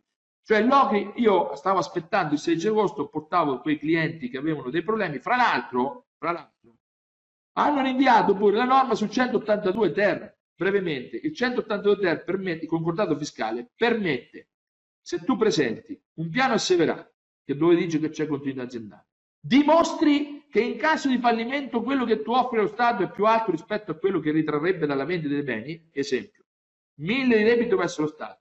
Se fallisce lo Stato ne prende 200, io te ne offro 300. Ok? Quindi lo Stato conviene, eh, conviene fare questa cosa. Ok? Se io dimostro continuità aziendale, convenienza economica, faccio la mia proposta, stralcio dell'IVA, stralcio dei contributi, si può stralciare l'IVA 70, 50, 30%, si può pagare il debito a 20 anni, ok? Se l'Agenzia delle Entrate o l'INPS non risponde entro 60 giorni e questa norma è stata suggerita da loro in modo tale che loro non si prendano responsabilità, si va in tribunale e si omologa l'accordo, cioè dal 16 agosto sarebbe stato possibile ehm, sarebbe stato possibile stracciare questi beni. C'è un articolo solo 24 ore che ho postato sui social che dice proprio questo, fatto benissimo. Quindi hanno fatto una cosa incredibile. Ecco, qualcuno mi dice grazie all'ignoranza, ma c'è un giornale, non faccio nome, che da mesi fa la guerra e a tutti quanti quelli che gli vanno dietro a questa, alla riforma della crisi ci sono riusciti. Adesso opererà la, la responsabilità della carneficina, perché amici miei, dal primo luglio le cancellerie fallimentari saranno piene di istanze di fallimento. E tu non vai di fronte a dei giudici che fanno la mediazione, vai a dei giudici che devono vedere se fai oppure no, poverelli. Non è che si può dare la colpa ai giudici fallimentari. Se c'è la pre-fallimentare, vai lì e dici devi pagare. No, non ce l'ho, fallisci. Ok? Se fosse stato l'OCRI, saremmo potuti andare lì e dire guardate c'è stata questa cosa, aspettatevi, facciamo questa mediazione cioè, e trovare una soluzione. Hanno rinviato l'OCRI, questa è una cosa che grida vendetta. Ok? Bene, quindi abbiamo l'imprenditore sfortunato, l'OCRI, come viene creato l'OCRI? Due parole, poi allora, l'OCRI viene istituito in ogni eh, Camera di Commercio. I tre membri sono nominati, uno dal, dal Presidente del Tribunale delle Imprese, quindi non il tribunale civile, il tribunale di impresa. Il secondo è il presidente della, della Camera di Commercio. Il terzo, su indicazione dell'associazione di categoria del debitore, viene nominato, eh, viene nominato associazione di categoria. Attenzione, l'associazione di categoria deve sentire il debitore, quindi io, imprenditore, iscritto a Confindustria, ipotesi, o Confcommercio, un'associazione di categoria, dico alla mia associazione, dico nominate eh, Rossi Luigi, Rossi Luigi è il mio commercialista, ok? Quindi nominate lui. Quindi nel collegio dei tre, uno è di parte, è amico. Capite che è stata creata una cosa anglosassone, perché va nella mediazione, come la mediazione civile, deflattiva della crisi, micidiale, ok? Fra l'altro, tutti gli amministratori che potrebbero essere responsabili, adesso vi spiego, andando al loghi si sarebbero tolti le responsabilità. Ora che il loghi non c'è più, sono senza paracadute. Torniamo un attimo indietro. Torniamo un attimo indietro eh, e torniamo a questa qua. Il terzo capitello, quindi primo capitello è l'imprenditore sfortunato, il secondo è l'imprenditore fraudolento. Il terzo capitello è, il, è, il, è l'early warning, allerta precoce, cioè c'è tutta una parte che è già in vigore della crisi, diciamo così un pianeta, un mondo legato all'early warning, cioè alla prevenzione. Questi due, l'Ocri e l'imprenditore sfortunato, che sono stati rinviati a settembre 2021, riguardano la parte dell'insolvenza, cioè la parte dell'azienda che ormai si è sgretolata, cioè riguardano aziende che si trovano da quest'altra parte, cioè aziende che si trovano qua. Okay? Questa parte della crisi è stata rinviata, al, ehm, è stata rinviata a settembre 2021, ok? Ma c'è tutta un'altra normazione, tutta un'altra normazione che riguarda le aziende che si trovano in questa situazione qui, cioè quelle aziende che sono in normale stato di amministratore, ok? Di amministrazione, quindi aziende che hanno continuità aziendale. Per tutte quante queste, un pianeta, un malpazzone di articoli è già in vigore dal 16 marzo 2019. E sapete qual è la notizia? Che il rinvio che è stato fatto riguarda solo l'OPI, ma gli articoli che già sono in vigore, che riguardano appunto queste aziende qua, sono rimasti dando degli obblighi agli amministratori che non possono scaricare più la loro responsabilità obblighi. Vediamo quali sono il punto più importante è questo. Caro Simone, tu sei un imprenditore sfortunato perché ti sono andate male le cose, ti sei fermato, non sei un bancarottiere, quindi non ti mando in galera. Però hai gestito l'azienda a, a, a braccio, non avevi la patente per fare l'imprenditore, non avevi il parabrezza, eh, non avevi il parabrezza pulito, non avevi fari, non avevi le gomme, avevi le gomme lisce, non avevi freni, avevi la macchina non revisionata, cioè hai gestito l'azienda senza un adeguato assetto organizzativo, amministrativo e contabile che permettesse all'azienda e quindi anche ai creditori di poter produrre reddito e quindi far fronte ai propri impegni. Cioè l'origine del tuo dissesto non è fraudolento, eh, ma è insito nella tua inadeguatezza. Tu hai gestito l'azienda male. Ok? Il 2086, secondo comma, dice che l'imprenditore deve dotare la propria azienda di un adeguato assetto organizzativo, amministrativo e contabile, attenzione, ai fini dell'intercettamento degli indizi di crisi e del mantenimento della continuità aziendale. Cioè è stato posto un obbligo generale che è già in vigore, ok? È stato posto un obbligo generale a carico di tutti quanti gli imprenditori, quindi eh, parliamo dei semplificati, dei forfettari, parliamo dei, eh, di tutti quanti gli imprenditori agricoli, anche non fallibili, quindi anche piccolissimi. Questo 2086, che va letto anche insieme all'articolo 3, perché l'articolo 3 riguarda imprenditori individuali, il 2086 collettivi, però questo obbligo generale di adeguato assetto organizzativo amministrativo riguarda tutti quanti gli imprenditori. Ora, se voi andate a un vostro imprenditore e gli dici guarda che tu devi, per legge, avere un adeguato assetto organizzativo, amministrativo e contabile, quindi devi poter intercettare gli indizi di crisi e devi poter mantenere la continuità aziendale. Quindi devi far sì che l'azienda sia sempre in grado di evolversi. Quello dice, ma sai che me ne frega a me? Pure questo adesso, non solo devo fare i bilanci, le dichiarazioni, adesso pure questo obbligo. Vabbè. Se non fosse, siccome l'imprenditore, il legislatore è stato prevedente, se non fosse che eh, ha introdotto il sesto comma del 2476. Ve lo scrivo perché è un articolo che conoscono in pochi che è un articolo fondamentale che è già in vigore, sesto comma 2476. Segnatevelo e andatelo a vedere. Dice che l'amministratore che non ha adeguatamente protetto il patrimonio sociale, quindi non ha rispettato il 2086 con eh, le protezioni dell'adeguato assetto organizzativo amministrativo, risponde personalmente e limitatamente dai debiti della società. Cioè, se l'azienda è gestita male e non riesce a pagare i propri debiti, non va in galera l'amministratore, perché se si ferma, eh, non va in galera se si ferma, ma sicuramente paga. Quindi le figlie, le mogli dei vostri clienti che fanno gli amministratori, voi se fate l'amministratore, i vostri clienti che fanno l'amministratore, gli dovete dire che dal 16 marzo 2019, cioè da più di un anno, loro stanno, e se l'azienda non è gestita bene, non hanno, eh, eh, non hanno introdotto un adeguato assetto organizzativo, amministrativo e contabile, pagano loro.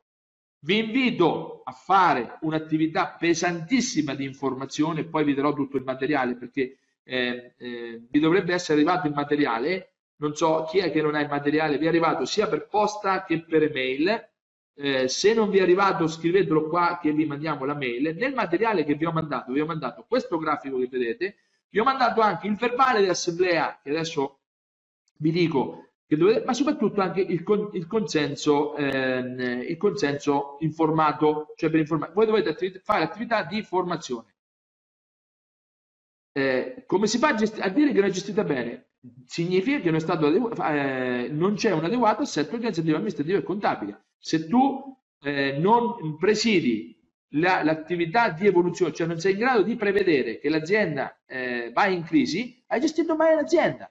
Quindi devi dotare l'azienda di un sistema che permetta all'amministratore di intercettare gli indizi di crisi e mantenere la continuità aziendale.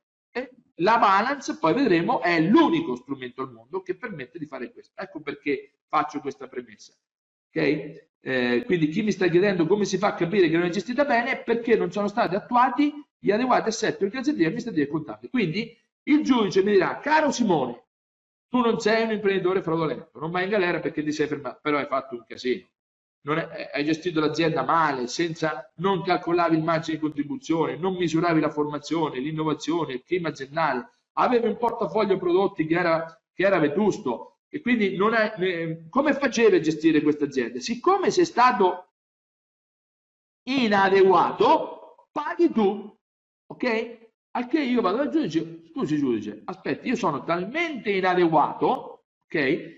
Che proprio perché sono inadeguato, io ho pagato Simone Brancozzi, ragioniere, dottore commercialista, revisore contabile, che mi doveva a me aiutare a gestire bene l'azienda seguendo la norma, e lui non l'ha fatto, quindi siccome lui ha la responsabilità civile, la polizza di responsabilità civile, adesso i soldi li chiedete a lui. Quindi il mancato rispetto del 2086, cari amici, se voi siete dottori, siete iscritti all'albo, è diretta responsabilità vostra, quindi bisogna fare operazione primo di informare i clienti, secondo se il cliente ci viene dietro e fa un percorso a pagamento, come spiegheremo tutto di oggi, per l'introduzione in azienda un adeguato assetto di azienda amministrativo contabile, bene, se non gli fate firmare il consenso informato, ok? Che eh, in modo tale che un domani lui non vi possa dire questa cosa qui.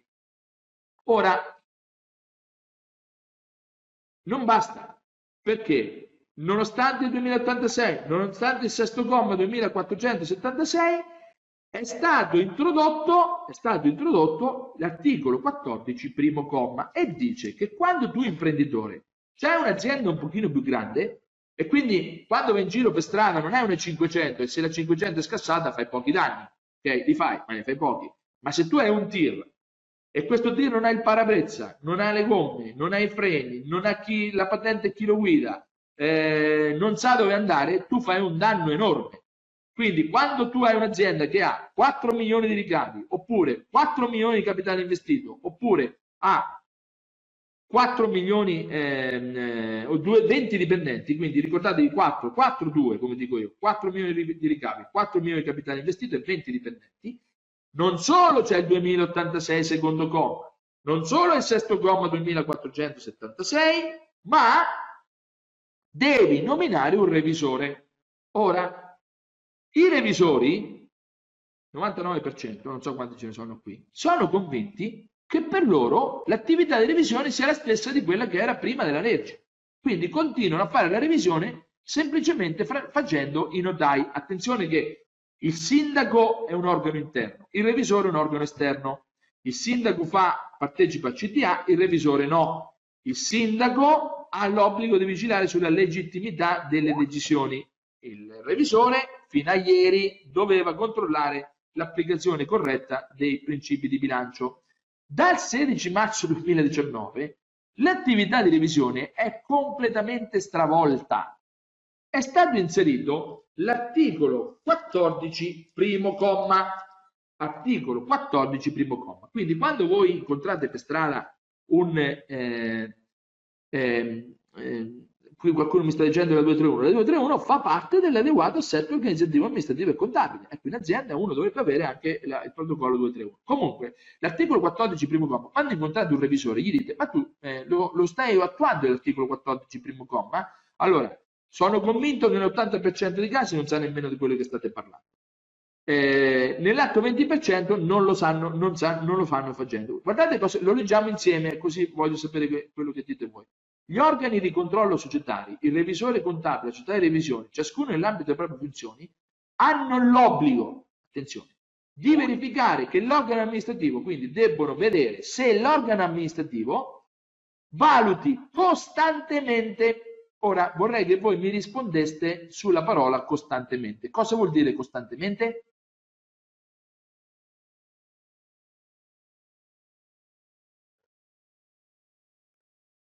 Cioè, questa attività di controllo che il revisore deve fare quando, sugli amministratori, ogni quanto la deve fare secondo voi? Ecco, qualcuno mi dice continuità senza interruzione, quasi giornalmente, con continuità. Ecco, io sono un po' più elastico, dico almeno una volta al mese. Almeno, ecco, giusto, qualcuno mi dice deve stare in azienda. Ecco, io sono più per, eh, per quella mensile, ok? Diciamo mensilmente, però sono d'accordo con chi dice con continuità, deve stare in azienda, eccetera, eccetera.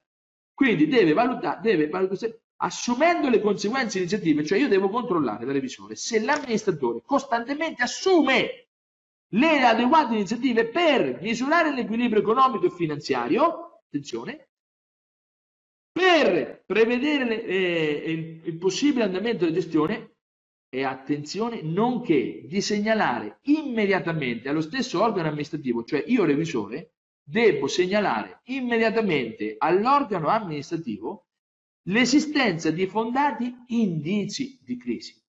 Cioè, io come revisore del bilancio non me ne frega niente, parlate con uno che l'attività di revisione non l'ha mai fatta, pur avendolo insegnato all'università. Quando ho letto questo articolo, ma scusa, io ho l'ecografo che mi intercetta gli indizi di crisi, la balance riesce a prevedere quando c'è un indizio di crisi e no, caro, eh, c'è uno che mi dice meglio fare il consulente per prevenire che se non il revisore. No, se tu avessi l'ecografo che ti dice, tin, tin, tin, tin, eh, segnala, attenzione indizio di crisi, tu, secondo l'articolo 14, secondo comma, devi fare una pecca all'amministratore. Quindi quando tu dici, caro amministratore, attenzione c'è un indizio di crisi, gli mandi la pecca, lui deve rispondere entro 30 giorni. Se non risponde, ocri, tu sei a posto, tu non hai nessuna responsabilità. La responsabilità ce l'hai se non vigili costantemente sugli indizi di crisi. Ok? Ora, io che uso il mio ecografo? Il mio ecografo è il cruscotto, perché il cruscotto misura la crisi proprio laddove sorge, cioè laddove si inocula la inefficienza. Le, eh, la balance scorecard lavora qua e segnala anomalie qua quindi quando io intervengo qui, la, la crisi non parte mai, capite? Quindi quando la norma prescrive il 2086 un adeguato assetto organizzativo amministrativo contabile, al mondo c'è un solo strumento scientificamente provato e quindi opponibile in tribunale, che è la pala scoccata di Capra Notte, che non ho inventato io, ma l'hanno inventato gli americani, che è l'unico strumento utilizzato nei paesi evoluti e che da solo riesce a soddisfare questa cosa. Ovviamente si può, è meglio se c'è anche la 231, se ci sono strumenti di, eh, di analisi di bilancio, ma questo è quello. Se io invece rilevo la crisi e quindi gli indizi sono un revisore e dico, ah, tu hai un MASA o un ROI negativo, c'è un indizio di crisi. No, Somaro, quella è la constatazione delle crisi, sei arrivato tardi, quindi paghi. tutti i revisori che rispondono a questa domanda, come misuri i sintomi di crisi? Facendo analisi di bilancio, facendo il budget, facendo il break even, facendo il DSCR, analizzando i flussi, sbagliano perché è troppo tardi. Tu quegli strumenti di cui stiamo parlando, qui misura, intervengono perché nel bilancio l'infettamento arriva qua. Quindi se tu lo vedi dal bilancio è troppo tardi, non ha, hai disatteso l'articolo 14 primo comma che dice che devi misurare gli indizi. Facciamo un esempio. Facciamo un esempio. Prima di farvi un esempio vi faccio vedere un grafico che conoscete sicuramente Eccolo qua. Questo grafico che vedete è il grafico, della, ehm, è il grafico del ciclo di vita di un prodotto. Un prodotto, vedete, viene introdotto, poi mano a mano cresce, c'è la maturità e poi c'è il declino. Chiaramente all'inizio fattura poco e guadagna poco, poi nella maturità, vedete, fattura tanto e guadagna tanto. Ora che succede? Che se io ho un'azienda sana, con ROI positivo, quindi reddito operativo sul capitale investito, quindi utile, Un'azienda, guarda il bilancio, cavolo, un'azienda sanissima, senza debiti. Quindi la porto in banca serie A, ma il suo fatturato.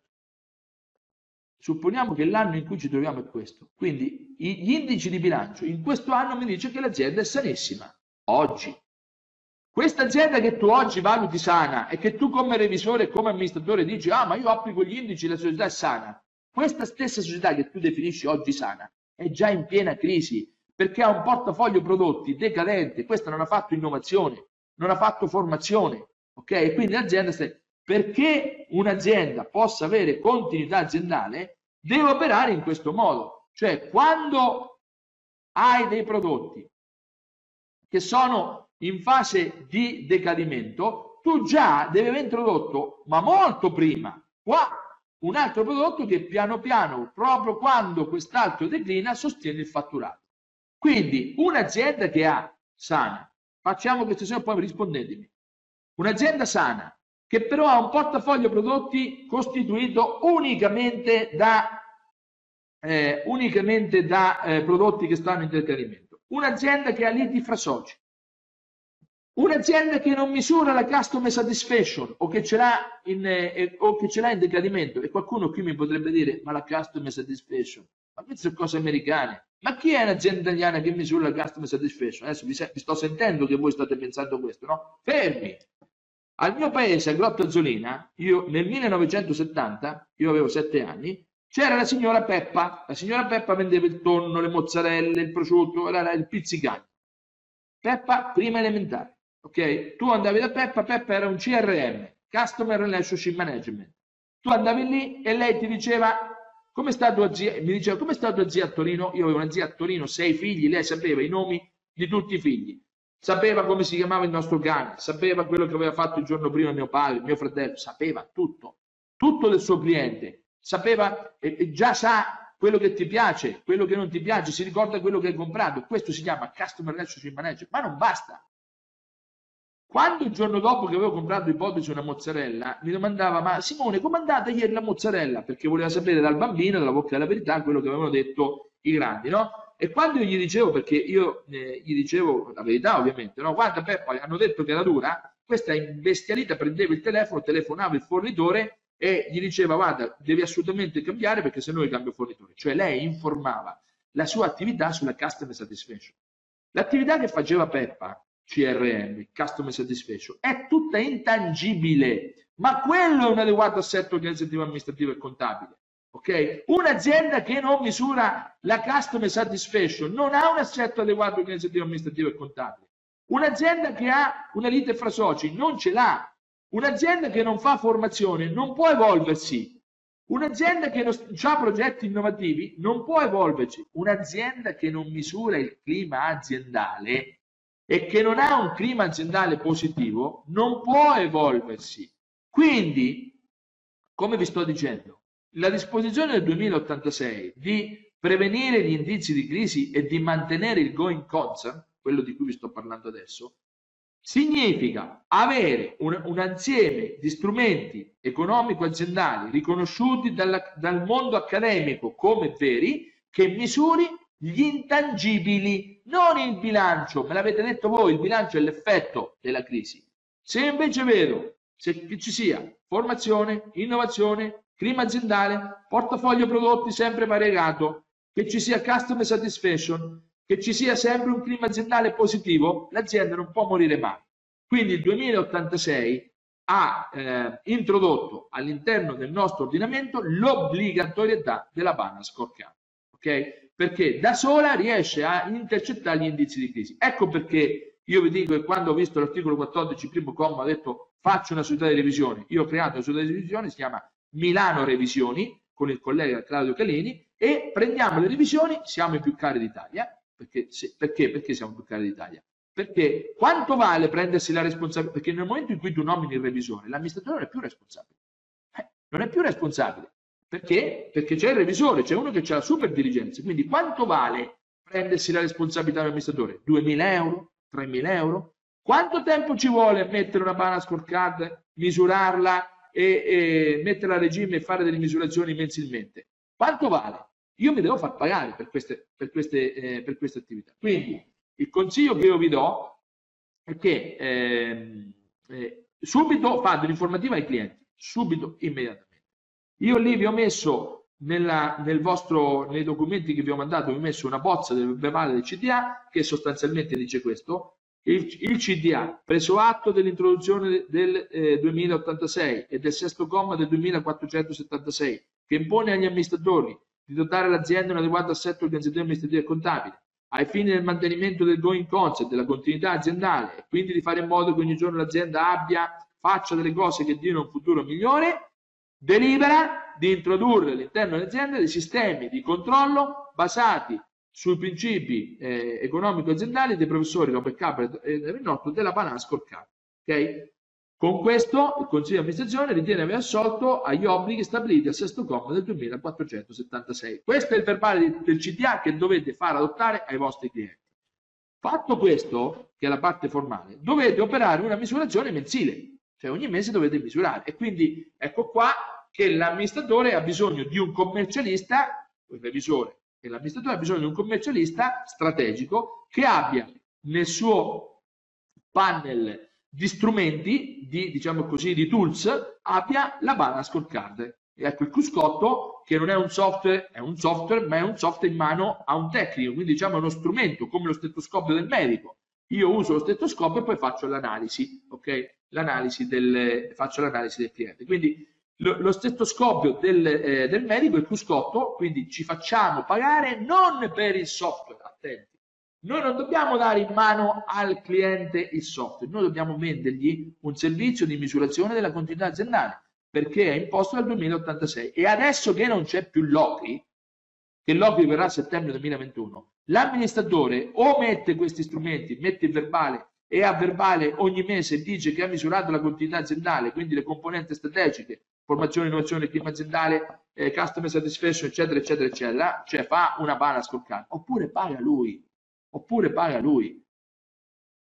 Ora, detto questo, io lì vi ho lasciato anche nel materiale, c'è un consenso informato, cioè una volta che tu hai informato il cliente, che gli hai detto queste cose, fatelo perché io nelle mie eh, formazioni che faccio agli imprenditori, pochissimi sanno di queste cose. Quando gliela spiego, così come l'ho spiegato a voi, eh, si arrabbiano col commercialista perché dice ma come? Non mi dice queste cose? Cioè quando tu tocchi la tasca e l'amministratore tocca la tasca della sua responsabilità quello si imbestialisce. Quindi fate attività di formazione. Poi chi vuole che magari adotterà il cruscotto io mi presto anche a fare io le formazioni quindi molti colleghi hanno fatto noi siamo 150 ad oggi di studi che hanno preso se andate sul sito ve lo scrivo www.consulentiaziendali It. Potete vedere la, c'è la, la, la, cartina dell'Italia, potete vedere i colleghi che hanno istituito il, il, il cruscotto di controllo. Quindi mettendo questa cosa voi riuscite a dare questa eh, allora io mi presto a fare delle riunioni quindi voi potete fare una riunione magari coinvolgendo le banche le associazioni di categoria sia per clienti che anche per trovarne un altro vengo io faccio il parruccone spiego il problema poi alla fine diamo la soluzione se il, se non vogliono fare il verbale del CDA, se non vogliono fare il servizio della, della, eh, della misurazione della continuità aziendale, gli fate firmare il consenso informato. Perché io cosa consiglio? Tu lo informi, gli dai gratuitamente il servizio di misurazione tramite il cruscotto, non glielo fai pagare perché che ti può dire un imprenditore tuo cliente che eh, dopo che tu gli offri una cosa gratuita non ti può dire niente, dice quando costa niente? Te la faccio per tre mesi, passati tre mesi gli dici bene adesso hai visto quello che è, ora o mi firmi il consenso informato che trovate lì oppure gli deve, fai il cruscotto di controllo. Quando lui si vede davanti una firma che deve mettere che dice sostanzialmente questo, se un domani io devo pagare non posso coinvolgere il commercialista, noi, i nostri, noi del, del, del, eh, del network constatiamo un grande successo di questa iniziativa, cioè la gente alla fine lo fa, lo fa anche perché poi c'ha beneficio, questo è il vero valore aggiunto, cioè a noi non ci giudicano per la dichiarazione redditi, a noi ci giudicano perché ogni giorno, ogni mese misuriamo l'azienda e con lui stabiliamo quello che c'è da fare e quello che non c'è da fare. Eh, io pago, tu revisore, non verbalizzo. Dunque, l'imprenditore risponderà o potrebbe rispondere: Io pago, te revisore, non verbalizzo usare il software. Se tu sei revisore, ti devi organizzare. Che si fa? Si lascia l'incarico? Certamente sì. Certo che devi lasciare l'incarico. Perché se non lo fai, paghi tu. Attenzione, se voi siete revisori e non fate questo, pagate voi. Cioè, l'amministratore dirà: Ma io che volete da me? Scusa, ma io faccio l'amministratore, cioè il commercialista che ha la polizza. Ci ho nominato pure il revisore, sarà lui il responsabile. Amici miei, l'attività di revisione è cambiata. Da notai siamo diventati tutor e per fare questo bisogna organizzarsi. È completamente cambiato. Articolo 14, primo comma. E attenzione, udite, udite, notizia di questi giorni, non è stata rinviata questa parte qui, è stata rinviata sulla parte della, della crisi. Quindi spero che abbiate capito che quando uno vi dice Cloud Finance, eh, Zucchetti, eh, le associazioni di categorie, abbiamo il software della crisi, fermati, hanno il software che calcolano il limite dell'insolvenza, cioè quello degli indici. Non ha nessuno ad oggi, se lo trovate me lo dite, un software capace di rispettare il 2086, cioè capace di misurare la continuità aziendale. Tant'è che il, il Cuscotto, se lo andate a vedere, come payoff c'è scritto il primo ed unico software cloud capace, basato sulla base scoccata del Capernotto, capace di misurare la continuità aziendale e in linea con il 2086. Quindi, per favore, quando parliamo di software sulla crisi, oggi sul mercato c'è solo software che misura eh, gli indici. A questo proposito, io ho fatto indi, indici ocri.it completamente gratuito trovate tutta la parte dei miei video della, che si occupa dell'insolvenza su indici, compreso il calcolo del, dell'indice di Altman, dell'articolo 13 e dell'articolo 24 gratuito. Quindi non andate a comprare software della crisi a pagamento. Questo qui è gratuito e funziona meglio. Eh, lei dice che scotto l'applicazione, ma in che cosa consiste il fra le due cose? Allora, dopo ve lo spiegherò dopo. Il Cuscotto è una Bana Scorecard. La Bana Scorecard andrebbe gestita a mano, ok? Quindi ogni giorno uno dovrebbe tarare. Il cruscotto, siccome lo stiamo tarando, è già tarato, per essere settato per codice Ateco, quindi c'è un cruscotto per gli alberghi, per i ristoranti, per, per i trasporti e per le cose, quindi il tarato è, è automatico, è automatico, non devi manovrarlo, quindi è un altissimo, il cruscotto è una balance scorecard. Okay? Soltanto che la balance scorecard evoluta, come noi la facciamo, la chiamiamo tailor made, costa 40-50 mila euro e tu ogni giorno devi lavorare sui pesi e sui benchmark, concetti che vedrete dopo. Il cruscotto tu lo metti, fa tutto lui. Questa è la differenza, quindi sto rispondendo a questa, a questa cosa. Bene, ecco, io spero, eh, mi dovete dire se avete capito, che i software che oggi ci sono sul mercato misurano lo, le, quando l'azienda ha superato la linea dell'insolvenza, cioè se ha superato i limiti dell'articolo 13 e dell'articolo 20. Altra cosa è la continuità aziendale, il going concern dell'early warning dell'articolo 2086. Cioè, eh, praticamente volendolo vedere sul volendolo vedere sul grafico, sul nostro grafico della crisi, ecco, diciamo così che il 2086 opera qua, la balance scorecard è qua e questa normativa 2086, sesto comma 2476 e l'articolo 14, primo comma, sono soddisfatti dalla bana sporcata. Il cruscotto è una bana sporcata. Tutta la parte qua, invece, rossa, della stato di esecuzione, dell'occhio, dell'imprenditore sfortunato, eh? è misurata con, in, con software che misurano queste cose. Quindi quando uno mi dice come misuri il 2086? Non puoi dirgli uso il software di CloudFund, Zucchetti, cioè, perché quelli misurano gli indici. Qua, se misuri il 2086, devi misurare il going concern, cioè formazione, innovazione, clima aziendale, portafoglio prodotti, customer satisfaction, ok? Devi misurare la, le, le, la lead aziendale, eccetera, devi misurare le componenti dell'evoluzione. Bene. Ora vi presento il misuratore. Vediamolo. L'articolo secondo comma 2086 hanno imposto agli imprenditori, l'articolo 3, il 2086 secondo comma, agli imprenditori collettivi, quindi alle società, l'obbligo per gli in, imprenditori di dotarsi di un adeguato assetto organizzativo, amministrativo e contabile al fine di prevenire gli indizi di crisi. Cioè, sostanzialmente, gli imprenditori gli è stato detto non puoi più permetterti di gestire l'azienda a cavolo, a braccio. È un tuo preciso obbligo gestire l'azienda in modo tale che l'azienda vada bene a prescindere dalle condizioni economiche, dalla congiuntura, da tutto il resto. Perché se un imprenditore è preparato, l'azienda è strutturata con adeguati assetti, organizzativi, amministrativi e contabili, è possibile gestire le congiunture e portare l'azienda a risultati eh, a risultati convenienti. L'articolo, ehm,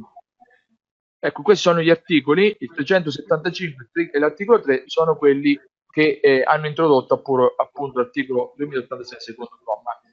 Ma eh, per dare forza a questo obbligo rivolto a tutti quanti gli imprenditori, la normativa ha introdotto anche il sesto comma del 2476, cioè un imprenditore, un amministratore potrebbe dire, ma me, sai cosa me ne frega di avere un adeguato assetto organizzativo, amministrativo e contabile. A me non me ne frega assolutamente niente. Attenzione che qualora l'amministratore non avesse protetto il patrimonio sociale con l'adeguato assetto organizzativo di cui al 2086 secondo comma, scatta il sesto comma 2476, cioè risponde lui personalmente dei debiti. C'è stata recentemente una sentenza di un sindaco di un amministratore condannati a pagare in solido i debiti di un fallimento. Eh, lo ripeto, condannati a pagare in solido i debiti di un fallimento, perché l'azienda non aveva la, eh, diciamo così, era una macchina che era messa su strada senza avere la revisione, senza avere i freni a posto, senza, senza avere il parabrezza pulito, cioè era una macchina che non poteva restare in, eh, nel, nel sistema socio-economico senza fregare gli altri. Per cui, siccome voi vi siete resi colpevoli di questa cosa, pagate oltretutto con la possibilità di essere condannati per bancarotta fraudolenta. Eh, ehm, quindi aspetti civilistici e penali. Che è successo? Che eh, mentre i giornali, eh, uno in particolare, lo sapete, Italia Oggi e il nostro Consiglio nazionale facevano una gara per far rinviare il, la riforma della crisi, e questa riforma della crisi nessuno ha capito che una parte, cioè quella che ha cambiato il codice civile, quella del 2086 secondo comma, il sesto comma 2476, il primo comma dell'articolo 14 sulla revisione, sono entrati in vigore mentre la parte della decozione, che non c'entra un tubo con questo di cui stiamo dicendo, è stata rinviata a eh, settembre 2021 con una scivolata sulla linea di fondo eh, che eh, ha salvato il 182 ter, il nuovo 182 ter che è stato approvato il 5 dicembre, per cui finalmente da oggi noi possiamo cancellare i debiti dei nostri clienti. Ve lo anticipo, per chi non avesse seguito, sostanzialmente si presenta un'istanza in tribunale dove si chiede all'Inps e all'Agenzia delle Entrate di stralciare, di allungare, cioè di conformare il debito alla situazione futura dell'azienda. Quel debito che ho accumulato non è più compatibile con il flusso di reddito che io produco. E siccome l'ipotesi di fallimento comunque darà un risultato peggiore rispetto all'offerta che io faccio, propongo al Tribunale di omologare l'accordo. Il Tribunale, inaudita altra parte, cioè senza sentire l'Inps e senza sentire l'Agenzia delle Entrate, omologa l'accordo sia in sede di 182 bis, che non è una procedura concorsuale, vi ricordo, è un insieme di accordi, quindi se ci fosse solo lo Stato da ristrutturare si farebbe subito, se ci fossero anche le banche, i fornitori dipendenti, bisognerebbe fare anche loro. Comunque, questo che era rinviato il 21 febbraio, in fretta e furia, il, al settembre 2021, in fretta e furia è stato ripescato. Allora dicevo, mentre in Italia gli operatori economici, i commercialisti cercavano di rinviare questa cosa, i tribunali hanno iniziato a decidere su norme cogenti, cioè su norme che erano in vigore, quindi eh, sul 2086 e sul 2476. In particolare ci sono tre pronunce la, eh, una del Tribunale delle Imprese di Milano e un altro Tribunale delle Imprese di Roma, quindi due autorevoli, e addirittura un'ordinanza della Cassazione recentissima, 28 settembre 2020, che cosa hanno detto? Hanno ribadito, allora, eh, hanno ribadito tutti e tre, adesso non me la sto a far lunga, nel dossier che produrrà il misuratore c'è tutto questo, quindi voi che dovete fare la perizia, la misurazione e dovete produrre il documento, eh, produrrete un documento che tiene, eh, che tiene conto di tutto quanto questo che vi sto dicendo. Comunque la Cassazione, tanto per farvi un esempio, cosa dice? C'era un signore che invocava l'impossibilità sopravvenuta, cioè è successo che l'azienda andata in difficoltà per delle ragioni, diceva lui, extra, ok, imprevedibili, eccetera, eccetera. La Cassazione ha detto, tu puoi invocare la forza maggiore solo a condizione che la tua azienda sia normale, cioè sia normalmente adeguata dall'assetto organizzativo, amministrativo e contabile. Siccome questa azienda non era adeguata, tu non puoi invocare la forza maggiore. Quindi anche adesso, quando magari ci saranno le condanne per il mancato pagamento dell'IVA, è uscita una sentenza stamattina, e, e a discolpa dell'imprenditore si potrebbe invocare la crisi, la crisi, sta- la causa di forza maggiore, l'impossibilità sopravvenuta si possono invocare solo a condizione che siano rispettati gli adeguati assetti organizzativi, amministrativi e contabili. Laddove questi mancano, non c'è scusante, l'amministratore paga, c'è bancarotta, eccetera, eccetera. Io spero che su queste cose tutti noi siamo, eh, siamo edotti e sappiamo benissimo cosa fare. Oh, su questo, eh, su...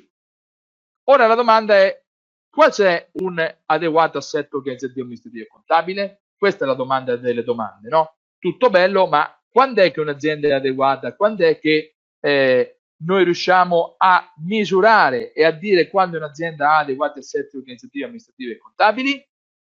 Ecco, questi che vedete qua, c'è un articolo mio del, eh, dell'ottobre, del 9 ottobre 2019, un altro fatto da me da Alberto Bubbio, un altro fatto dal professor eh, eh Locarato di Napoli, nel caso 7 2020 di assoluti, tutti quanti unanimemente dicono che la balance scorecard da sola riesce a mh, configurare un adeguato assetto organizzativo amministrativo e contabile. Lo ripeto, la dottrina dominante, ma non c'era dubbio che lo dicesse perché lo dicono le scienze aziendali mondiali, dicono che una, l'azienda che adotta una balance scorecard ha un assetto adeguato, un, un, organizzativo, amministrativo e contabile. Perché? perché per poter alimentare la balance, anche il nostro cruscottino fatto di 8 KPI, tu devi essere organizzato amministrativamente, contabilmente, per poter completare quei, quei, quei, quei numeri. Fra l'altro sono numeri che segnano i valori vitali, respirazione, battito cardiaco, pressione arteriosa, cioè se tu non hai la aziendale, non calcoli immagini di contribuzione, non sai quanti clienti nuovi hai, non puoi fare impresa non puoi nemmeno fare il pizzicagnolo, devi chiudere perché fai danno. Fai danno agli operai che hanno preso il mutuo e contano sullo stipendio. Fai danno allo Stato che non paghi i contributi, non paghi l'IVA. Fai danno ai fornitori che si sono strutturati, hanno fatto investimenti per fornire il materiale a te e che non ricevono. Tutto quanto questo è, è frutto di un disegno eh, di un filo rosso che lega la riforma della crisi che è nei paesi anglosassoni, lo sapete, Jacques Lem e tutto, la continuità aziendale è going concern alla base di tutto, per cui tu puoi essere sfortunato, ma non puoi essere inadeguato. Okay? Fortunato vuol dire che nonostante io sia adeguato, purtroppo ho avuto una botta di sfiga e le cose sono andate male. Ok? Quindi un cliente non mi ha pagato, non so, è successo un cataclisma, Ma se io sono inadeguato, non posso invocare la sfortuna. L'inadeguatezza porta alla colpa grave e al dolo, ok? In ogni caso, queste sentenze e questi articoli supportano questo che ho detto e sia le sentenze sia che la dottrina sono riportate all'interno della, eh, all'interno della, eh, della perizia che adesso vi faccio, che tra un po' vi faccio vedere eh, così almeno le, le portate avanti. Poi all'interno del documento che noi emetteremo abbiamo eh, inserito anche cosa dovrebbe fare l'azienda. L'azienda dovrebbe fare un verbale dove prende atto delle responsabilità del, del, dell'articolo 2476 sesto comma e adotta un adeguato assetto organizzativo, amministrativo e contabile. Alla fine di questo dossier di un parere pro veritate, di una perizia che poi vi faccio vedere, c'è il consenso informato, cioè noi diciamo all'imprenditore guarda tu sei messo così, dovresti essere messo così e io ho la soluzione, ok? Se tu non ti adegui mi firmi il consenso informato. Ma veniamo, alle, veniamo alla domanda, doma, delle domande, cioè che cos'è un adeguato assetto organizzativo, amministrativo e contabile? Se ognuno di noi domandasse a un proprio cliente eh, facesse questa domanda, tu sei adeguato, adeguatamente strutturato da un punto di vista organizzativo, amministrativo e contabile, tutti gli imprenditori, e non per spavalderia, non, ma per ignoranza, sana ignoranza, direbbero certo. Perché dico sana ignoranza? Perché nessuno forse gli ha detto come dovrebbe organizzarsi dal punto di vista amministrativo, contabile, organizzativo per avere un adeguato assetto organizzativo. Nessuno gli mi ha spiegato cos'è un ROS, un ROI, cos'è la customer satisfaction, cos'è il clima aziendale. Quindi in buona fede ogni imprenditore dice che la sua azienda è strutturata. Quindi se tu dici guarda io ti voglio offrire un servizio che ti permette di rispettare la norma e non solo, ti fa in modo che l'azienda sia vendibile, che l'azienda produca utili, non vada mai in crisi, eccetera, eccetera, eccetera, eh, lui, lui, ti dice ma io che cosa ce ne faccio? Tanto sono, sono organizzato, sono adeguato, eccetera, eccetera. Allora, alla persona ignorante, in questo caso il termine ignorante sta proprio nel senso di ignorare, tu devi portare l'evidenza delle sue lacune, per cui devi portargli una misurazione scientifica, giuridica, che gli dica guarda, tu ti senti adeguatamente organizzato dal punto di vista amministrativo e contabile, ma in realtà la tua situazione è questa. E te lo dico con, uno, con un dossier, con una perizia, con un parere pro veritate di 40 pagine, dove c'è la giurisprudenza, c'è la misurazione della tua azienda. Ma come facciamo a misurarla? Ecco, io ho diviso l'azienda in queste aree. L'organizzazione, l'amministrazione, l'area dei processi, la formazione, innovazione e clima aziendale e l'area dei clienti. Cioè l'azienda deve essere strutturata adeguatamente all'interno di queste aree. Poi cosa abbiamo fatto? Abbiamo diviso queste aree in delle subaree, che è performance area, lo chiamate, delle sottoaree. Per esempio, l'organizzazione, voglio sapere prima di tutto il livello di conoscenza del soggetto economico. Il soggetto economico è quello che decide, il soggetto giuridico è quello che risponde, il soggetto economico è quello che decide. Quindi voglio sapere, l'imprenditore è preparato?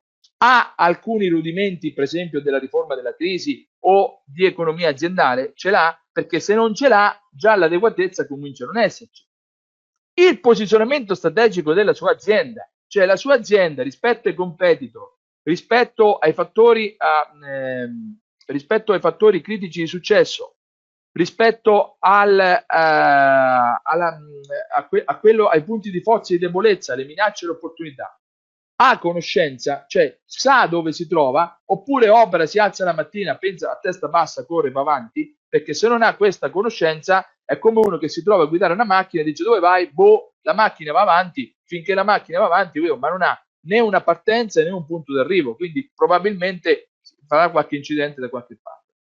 Ma ancora, soprattutto nelle piccole imprese, ma anche nelle grandi, tu sei adeguatamente organizzato dal punto di vista di essere affiancato da professionisti esterni?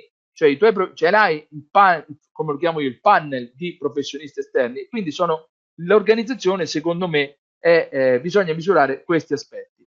Poi passiamo alla seconda, che è l'amministrazione. Ecco, la, la, la caratteristica più importante, perché l'adeguato assetto, dice il 2086, deve essere finalizzato al, uh, all'individuazione tempestiva degli indizi di crisi, quindi adeguato rispetto alla possibilità di intercettare immediatamente gli indizi di crisi.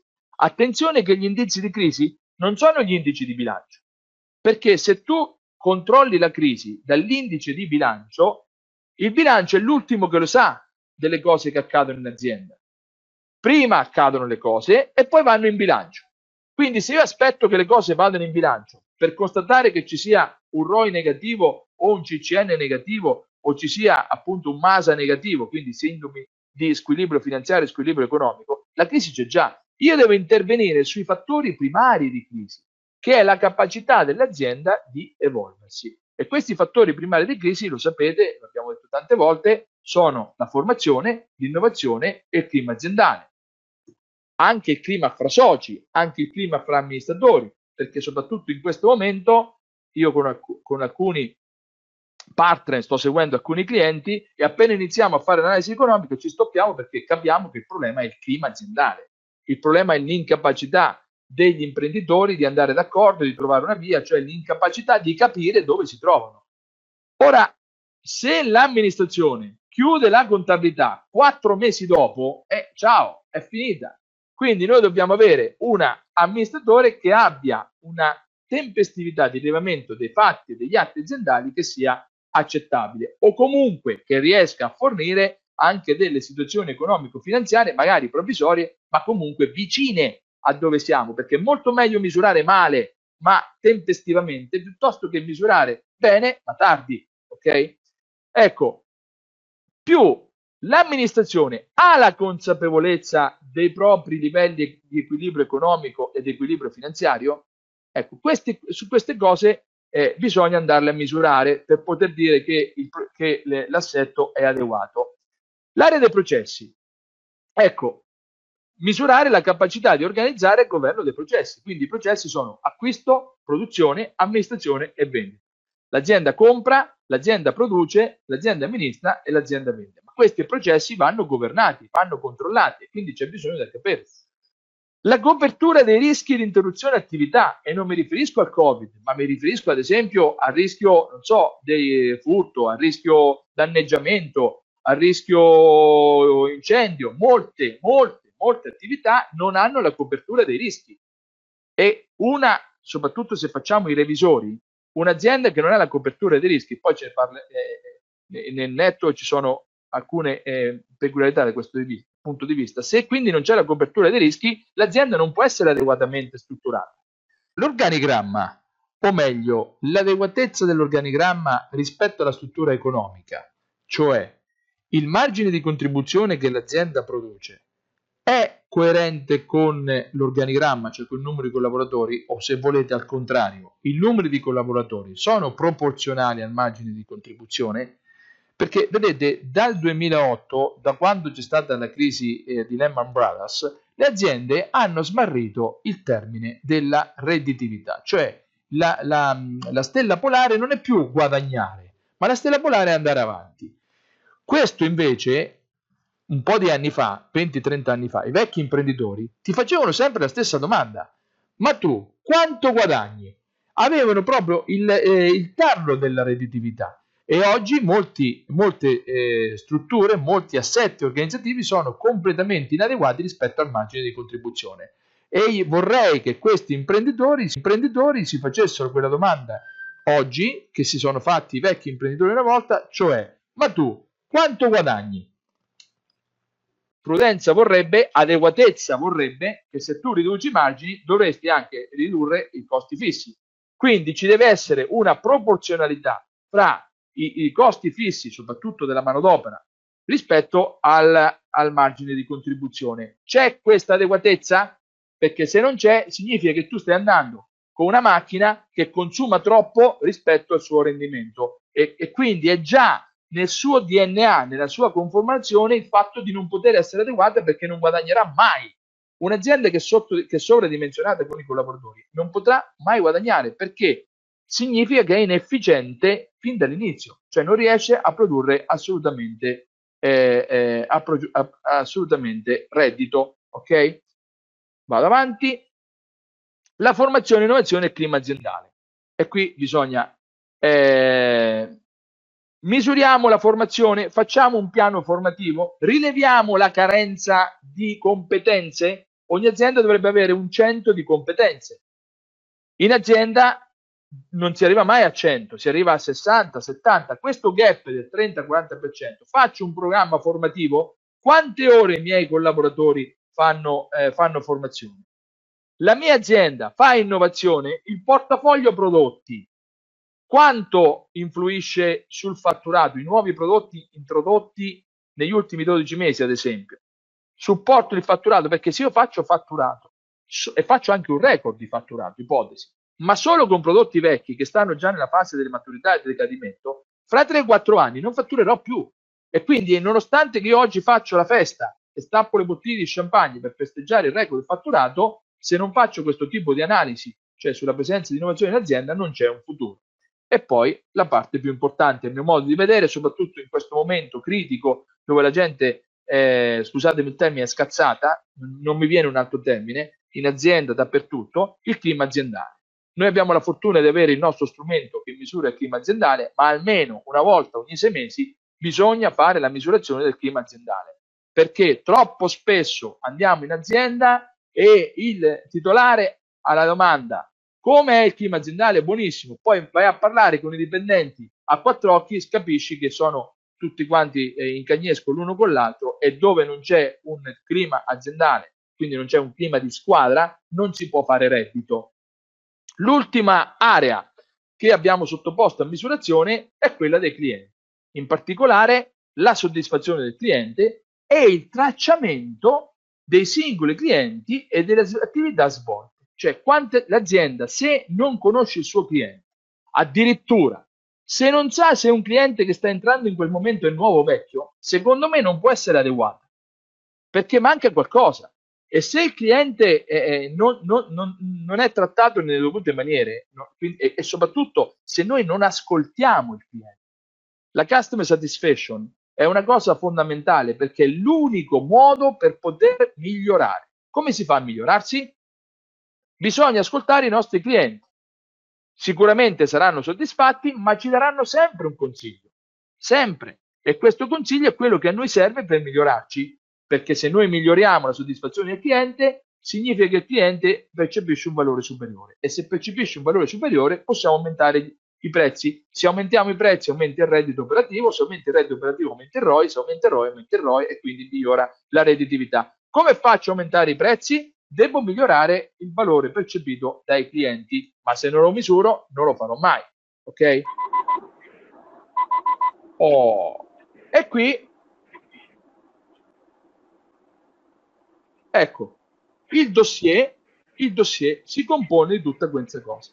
Quindi facciamo la misurazione, il parete delle probabilitate con tutti questi allegati e adesso il dossier lo andiamo a vedere. Facciamo la misurazione e lo andiamo a vedere. Scusate che entro. Allora, voi tutti, eh, i partner, hanno eh, il 2086.it slash i partner del network incidente in Italia per esempio io ho 2086 slash Brancozzi. Ok, quindi ognuno ha la sua piattaforma.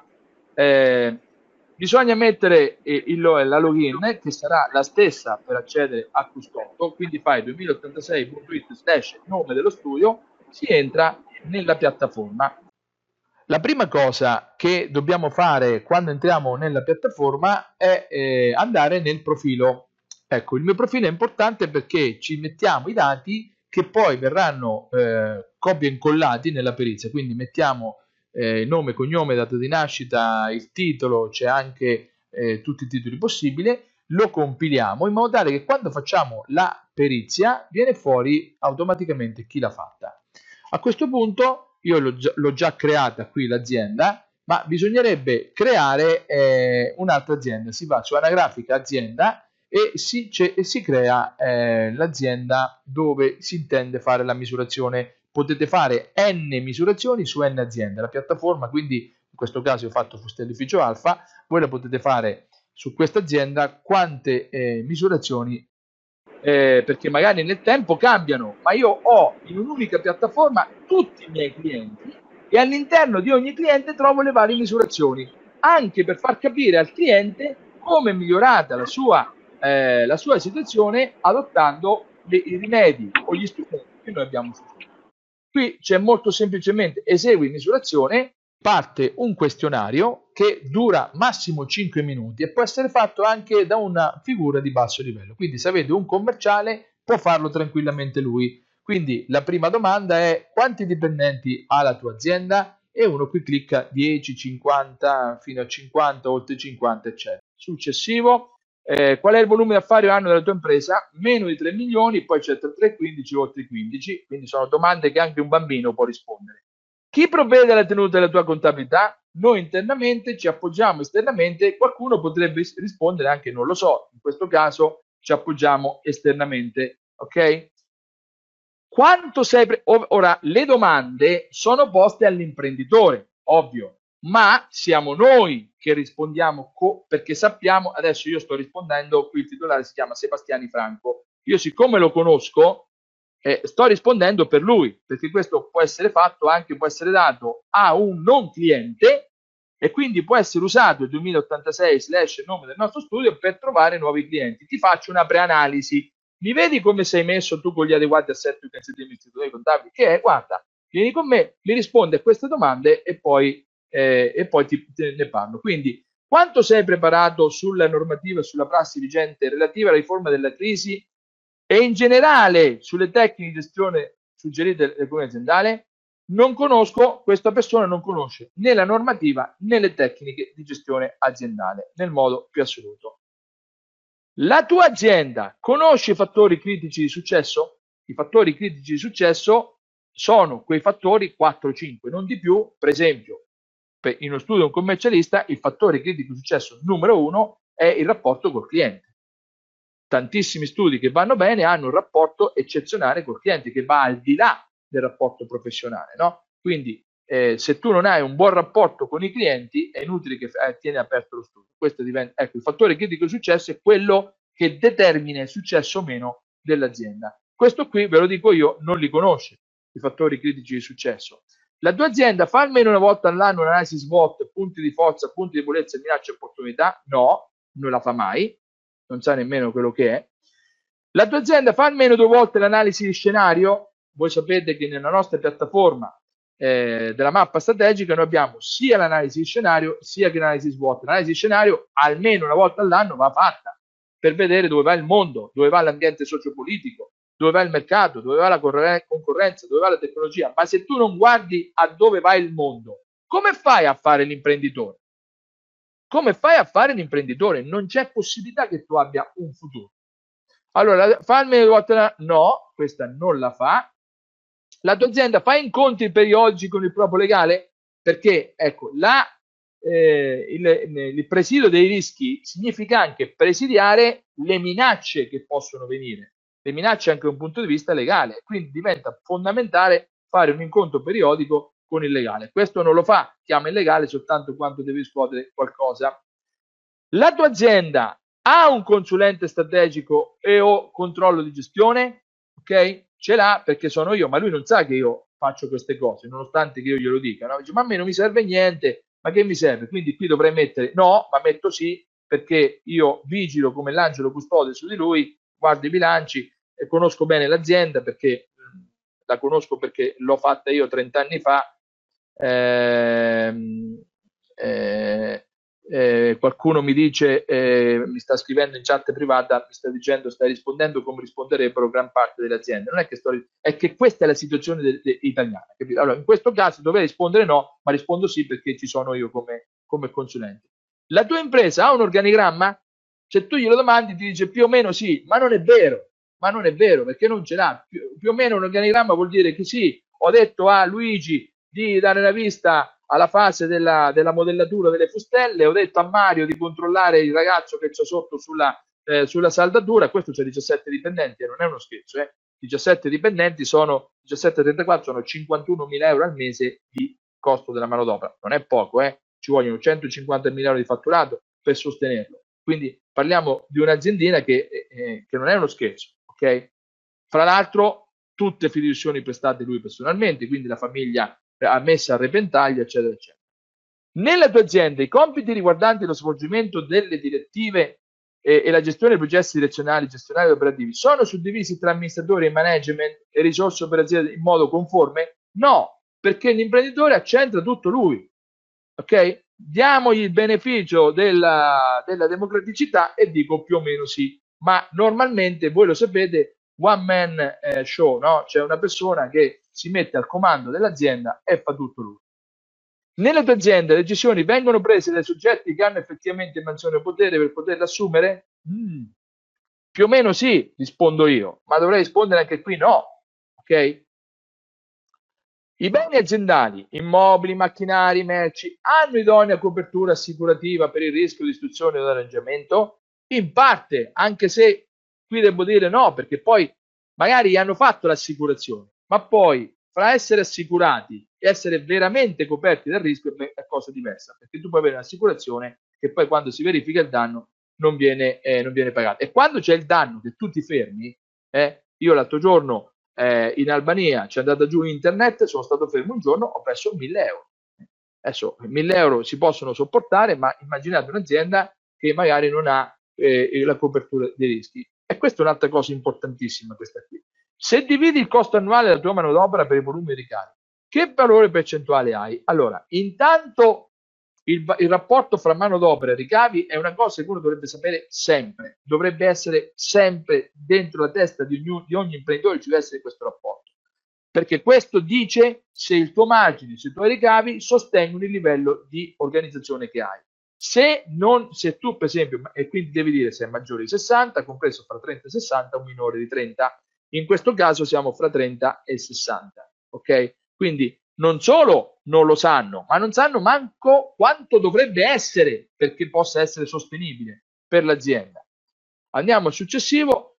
La tua impresa predispone mh, bilanci periodici e budget economici e finanziari saltuariamente, sempre perché li faccio io, oppure me li chiede perché gliel'ha chiesto il direttore della banca, non per andare a vedere altre cose, cioè me lo chiede, dice ma mi fai un bilancio, anzi, però il bilancio deve essere bello, eh? bilancio deve essere bello, quindi fatture da mettere, stati di avanzamento, ok? Le rimanenze, i crediti, mi raccomando, eh, ok?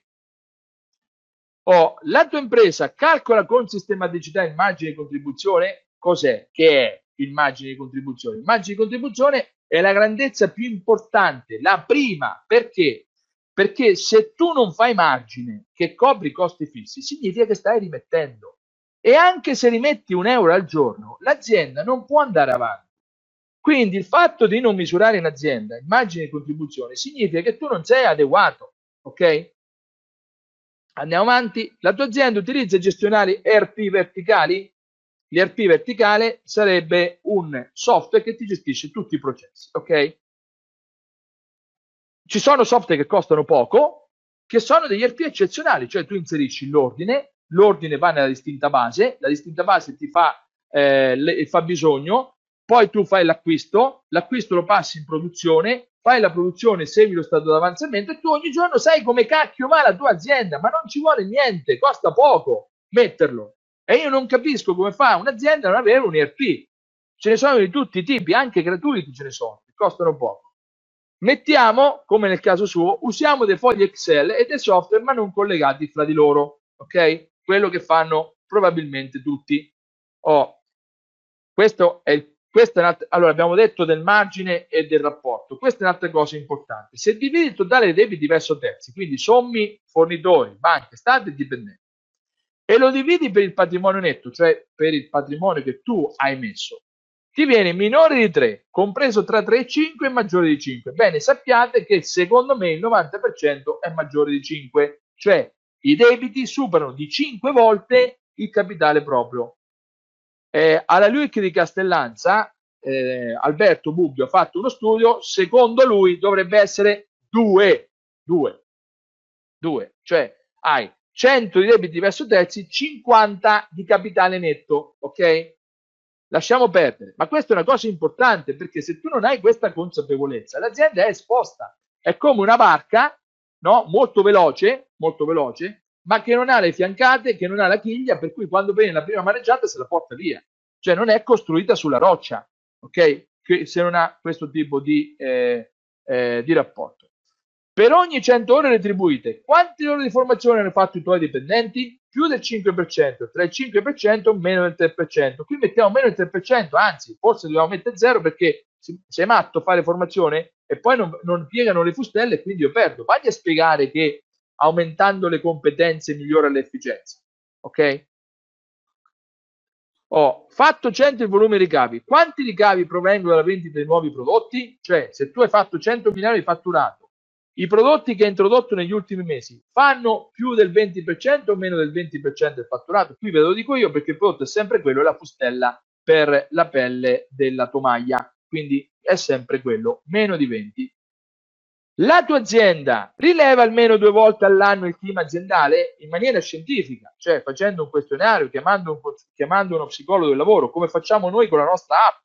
No? Noi diamo la nostra app, eccetera, eccetera. Questa non rileva mai. Lui basta che dice quattro cazzate, poi se, tutti ridono, se ne va, se ne va e lì dentro iniziano eh, i conflitti, le guerre, le cose, la gente inizia ad andare a fumare, si, eh, si, si rilassano, ok? Succede tutto quanto questo. La tua azienda rileva la soddisfazione dei clienti? Adesso dice certo perché ci parlo col cliente, ma quello non è un modo per rilevare la soddisfazione del cliente. Bisognerebbe fare un survey, come tecnicamente si chiama, usare Survey Monkey e mandare le domande ogni volta, una volta al mese, due volte al mese e capire dal cliente, oppure magari offrire al cliente, che ne so, un premio perché è compilato la customer satisfaction, no? un po' come faceva la mia Peppa, che ero piccolo, andavo a comprarci la, la, la, la mozzarella e il giorno dopo mi diceva, ieri la mozzarella com'era Cocco? No? Voleva sapere da me quello che dicevano i, i, i, vecchi miei, cioè i miei, i miei genitori, i miei nonni. Quando gli dicevo che era dura, lei prendeva il telefono e informava tutti i suoi processi in funzione di una risposta che aveva dato un bambino di 6 anni. Ok? Quindi quando mi dite che la customer satisfaction è una cosa americana, è una stupidaggine, ok? Questa è una cosa del sano imprenditore. E noi di sani imprenditori dalla nascita ce ne abbiamo avuti fino agli anni 80, agli anni 85. Poi la finanza purtroppo ci ha deviato. Siamo andati, eh, abbiamo perso di vista il reddito e ce ne siamo. Quindi qui mettiamo in parte, in parte, ok? Sai determinare nell'arco dell'anno il numero di clienti nuovi, il numero di clienti totali? Questo, per esempio, per un'azienda che, ha, eh, che emette fattura dovrebbe essere facile, dovrebbe essere facile. Per, per un'attività che emette scontrini diventa impossibile, ok? Qui diciamo di sì perché c'era pochi, c'era 5-6, quindi in questo caso sì. Ma immaginate quante altre aziende eh, potre, a questa domanda rispondono no, la grande maggioranza. La tua azienda nella gestione dei rapporti con i clienti usa un CRM, CRM sta per Customer Relationship Management, cioè ogni cosa che tu fai col cliente la tracci, ok? E il CRM ti dice quello che devi fare sul cliente, se devi andarlo a trovare, se, devi, se compie gli anni, se, eh, se necessita di una revisione dei prezzi, insomma va tracciato tutto quello che si fa col cliente. Capite che eh, eh se, se, non c'è questo non si può parlare di adeguato assetto organizzativo amministrativo. In questo caso no, non hai il CRM. Adesso salviamo e lui mi dà la misurazione ok? Mi fa la misurazione. Questa azienda ha 19 su 100 per quanto riguarda l'organizzazione, 38% sui processi, 6% sull'amministrazione, formazione, innovazione e clima aziendale disastroso, clienti 20%. Ok? Questo è il riassunto.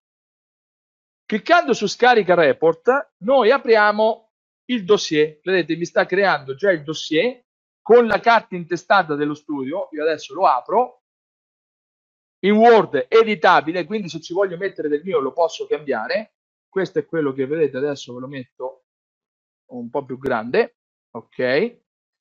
Quindi qui c'è la prima parte dove si vede appunto report verifica di vale questo edificio alfa, qui c'è il logo dello studio, Qui c'è il sottoscritto attore commerciale esperto contabile Simone Brancozzi, nato a Grotto Zolina, eccetera, eccetera, il quadro di riferimento, quindi gli diciamo tutto il quadro di riferimento della riforma della crisi, eh, quindi gli diciamo il motivo, come si fa con una perizia, tutta quanta la premessa, eccetera, eccetera. Si fa la citazione delle sentenze del Tribunale di Milano, dell'ordinanza della Cassazione e del Tribunale di Roma, gli si spiega come il perito, come prima cosa il perito ha diviso l'azienda in cinque prospettive, ognuna delle quali eh, portatrice di particolari diversi bisogni informativi. Si spiega il perché della segmentazione in azienda di, in, quattro, in cinque aree, quindi si spiega l'organizzazione con la divisione delle KPI area, i processi, l'amministrazione, l'innovazione, quindi qui c'è la spiegazione del perché e poi c'è il titolo terzo che è proprio la misurazione. Quindi qui gli viene detto area delle preparazioni del soggetto economico. Per un imprenditore è fondamentale conoscere il contesto normativo in cui opera la sua azienda. A partire dal 16 marzo mi ha introdotto dei pesanti obblighi. Si riscontra che ad oggi la conoscenza di tali modifiche all'interno del contesto aziendale è scarsa se non nulla, per cui è assolutamente necessario per l'amministratore in generale, per la dirigenza aziendale, effettuare almeno due ore di formazione al mese. Voto scarso. Posizionamento strategico. L'azienda è all'oscuro del contesto strategico in cui opera. Queste cose avvengono in automatico, cioè a seconda del voto che prende sul questionario, questi, eh, questi voti adesso vengono tutti quanti rossi, ma vedete viene anche insufficiente col giallo. Cioè per ogni valutazione, per esempio, ecco questa qua ottimo, area copertura dei rischi di interruzione attività, i fattori produttivi che l'azienda usa sono coperti da adeguata garanzia assicurativa. L'azienda non è esposta al rischio di interruzione attività. Ok, quindi a seconda di come noi rispondiamo, si formano queste domande che possono essere editate, cioè questo è un, è un foglio Word che voi potete cambiare, sostituire, eccetera, eccetera. Quindi se magari automaticamente viene fuori che l'algoritmo dica una stronzata, scusate il termine, voi andate lì e, e, e, e la cambiate. Quindi per ogni cosa che noi abbiamo fatto c'è la valutazione, il giudizio complessivo e questa è la, è la, è la, è la bastonata e la martellata sul braccio che noi dobbiamo dare al cliente nostro per dirgli tu sei inadeguato, non puoi fare l'imprenditore in questo modo, devi darti una svegliata. Io da professionista, da tuo professionista di fiducia, deontologicamente ti ho preparato questa misurazione, te la do gratis, quindi facciamo operazione di fidelizzazione e facciamo anche un'operazione di informazione, perché il rischio che c'è è che in tutto questo marasma che gira di gente che si eh, millanta, no? consulenti, pseudoconsulenti, rischia che arriva qualcuno dal nostro cliente, gli parla di queste cose e, chi, e che, dice, che gli dice ma tu sei un commercialista che non capisce niente. Quindi la prima cosa da fare è, è, è abbiamo raggiunto due obiettivi, fidelizzazione e informazione. Vediamo il giudizio. Tutto quanto sopra premesso il sottoscritto perito può affermare che il grado di adeguatezza complessivo di assetto organizzativo, amministrativo e contabile dell'azienda risulta essere scarso L'azienda è completamente inadeguata e mercato, a rimanere sul mercato. È inadeguata a rimanere sul mercato. I suoi assetti organizzativi, amministrativi e contabili non solo non le consentono di poter prevenire e intercettare potenziali indizi di crisi, ma la rendono incapace di evolversi e di gestire gli inevitabili mutamenti degli ambienti esterni. L'azienda ha un fortissimo rischio di chiusura entro il prossimo quinquennio. Ma è la verità. È la verità. Cioè questa azienda qui, poi magari per una botta di sedere rimane ancora aperto perché domani magari trova un altro cliente. Ma se uno la guarda da un punto di vista oggettivo e fa una valutazione, è questa. Gli amministratori stanno incorrendo in serissime conseguenze civili e penali ai sensi del sesto comma 2476 rispondono dei debiti della società in quanto non l'hanno opportunamente protetta dotando di adeguati assetti organizzativi, amministrativi e contabili e sono pienamente e gravemente esposti all'accusa di bancarotta fraudolenta in caso di fallimento dell'azienda. Il perito consiglia l'immediata adozione formalizzata con apposito verbale, si vede allegato 2, sotto, adesso ve lo faccio vedere, c'è il verbale del CDA che noi consigliamo di adottare. Eh, con apposito di sistemi di governance e di controllo gestionale basati sui principi della balance scorecard di Kaplan e Norton. Ovviamente sopra, nelle 40 pagine, abbiamo dimostrato che per poter essere adeguati c'è bisogno di introdurre la balance scorecard. Ovviamente il Cuscotto è una di queste il perito ritiene di aver raggiunto coscienza e coscienza lo scopo che si era previsto, enunciato nelle premesse del presente documento, la firma e gli allegati. Abbiamo il consenso informato che se lui non vuole adeguarsi a, a prendere il cuscotto ci deve firmare perché un domani succede qualcosa, noi siamo a posto. Poi c'è la determina dell'amministratore unico, quella che io uh, sapete, conoscete, che vi ho mandato, eccetera, eccetera.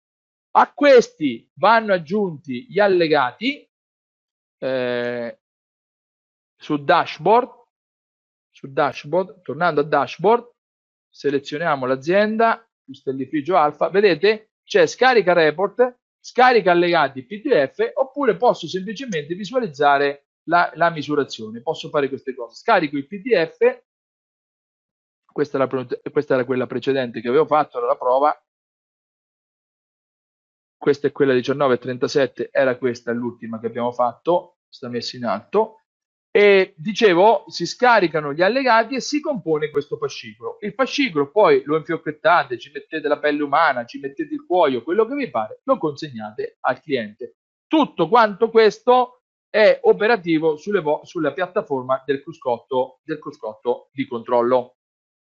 Oh, io vi ringrazio della vostra cortesissima attenzione, siete stati pazienti eh, io ehm, avete qui il mio numero di telefono 335 75 89 095 chiamatemi per qualsiasi cosa. La mia mail è simone.brancozzi gmail.com e soprattutto se volete proseguire questo percorso di approfondimento eh, sul controllo qualitativo, sui nuovi assetti e, e di, di capire come poterlo portare a reddito e come poter potenziare il vostro studio, come poter mettere la terza gamma di ricavi, eh, andate sul sito cruscottodicontrollo.it e iscrivetevi a, a, uno dei due webinar settimanali che siete più comodo e da qui iniziamo una, eh, potrebbe iniziare una proficua collaborazione e una proficua coscienza. È stato un vero onore per me formarvi oggi. Eh, vi saluto sperando di sentirci anche in seguito. Un grandissimo saluto e buonasera.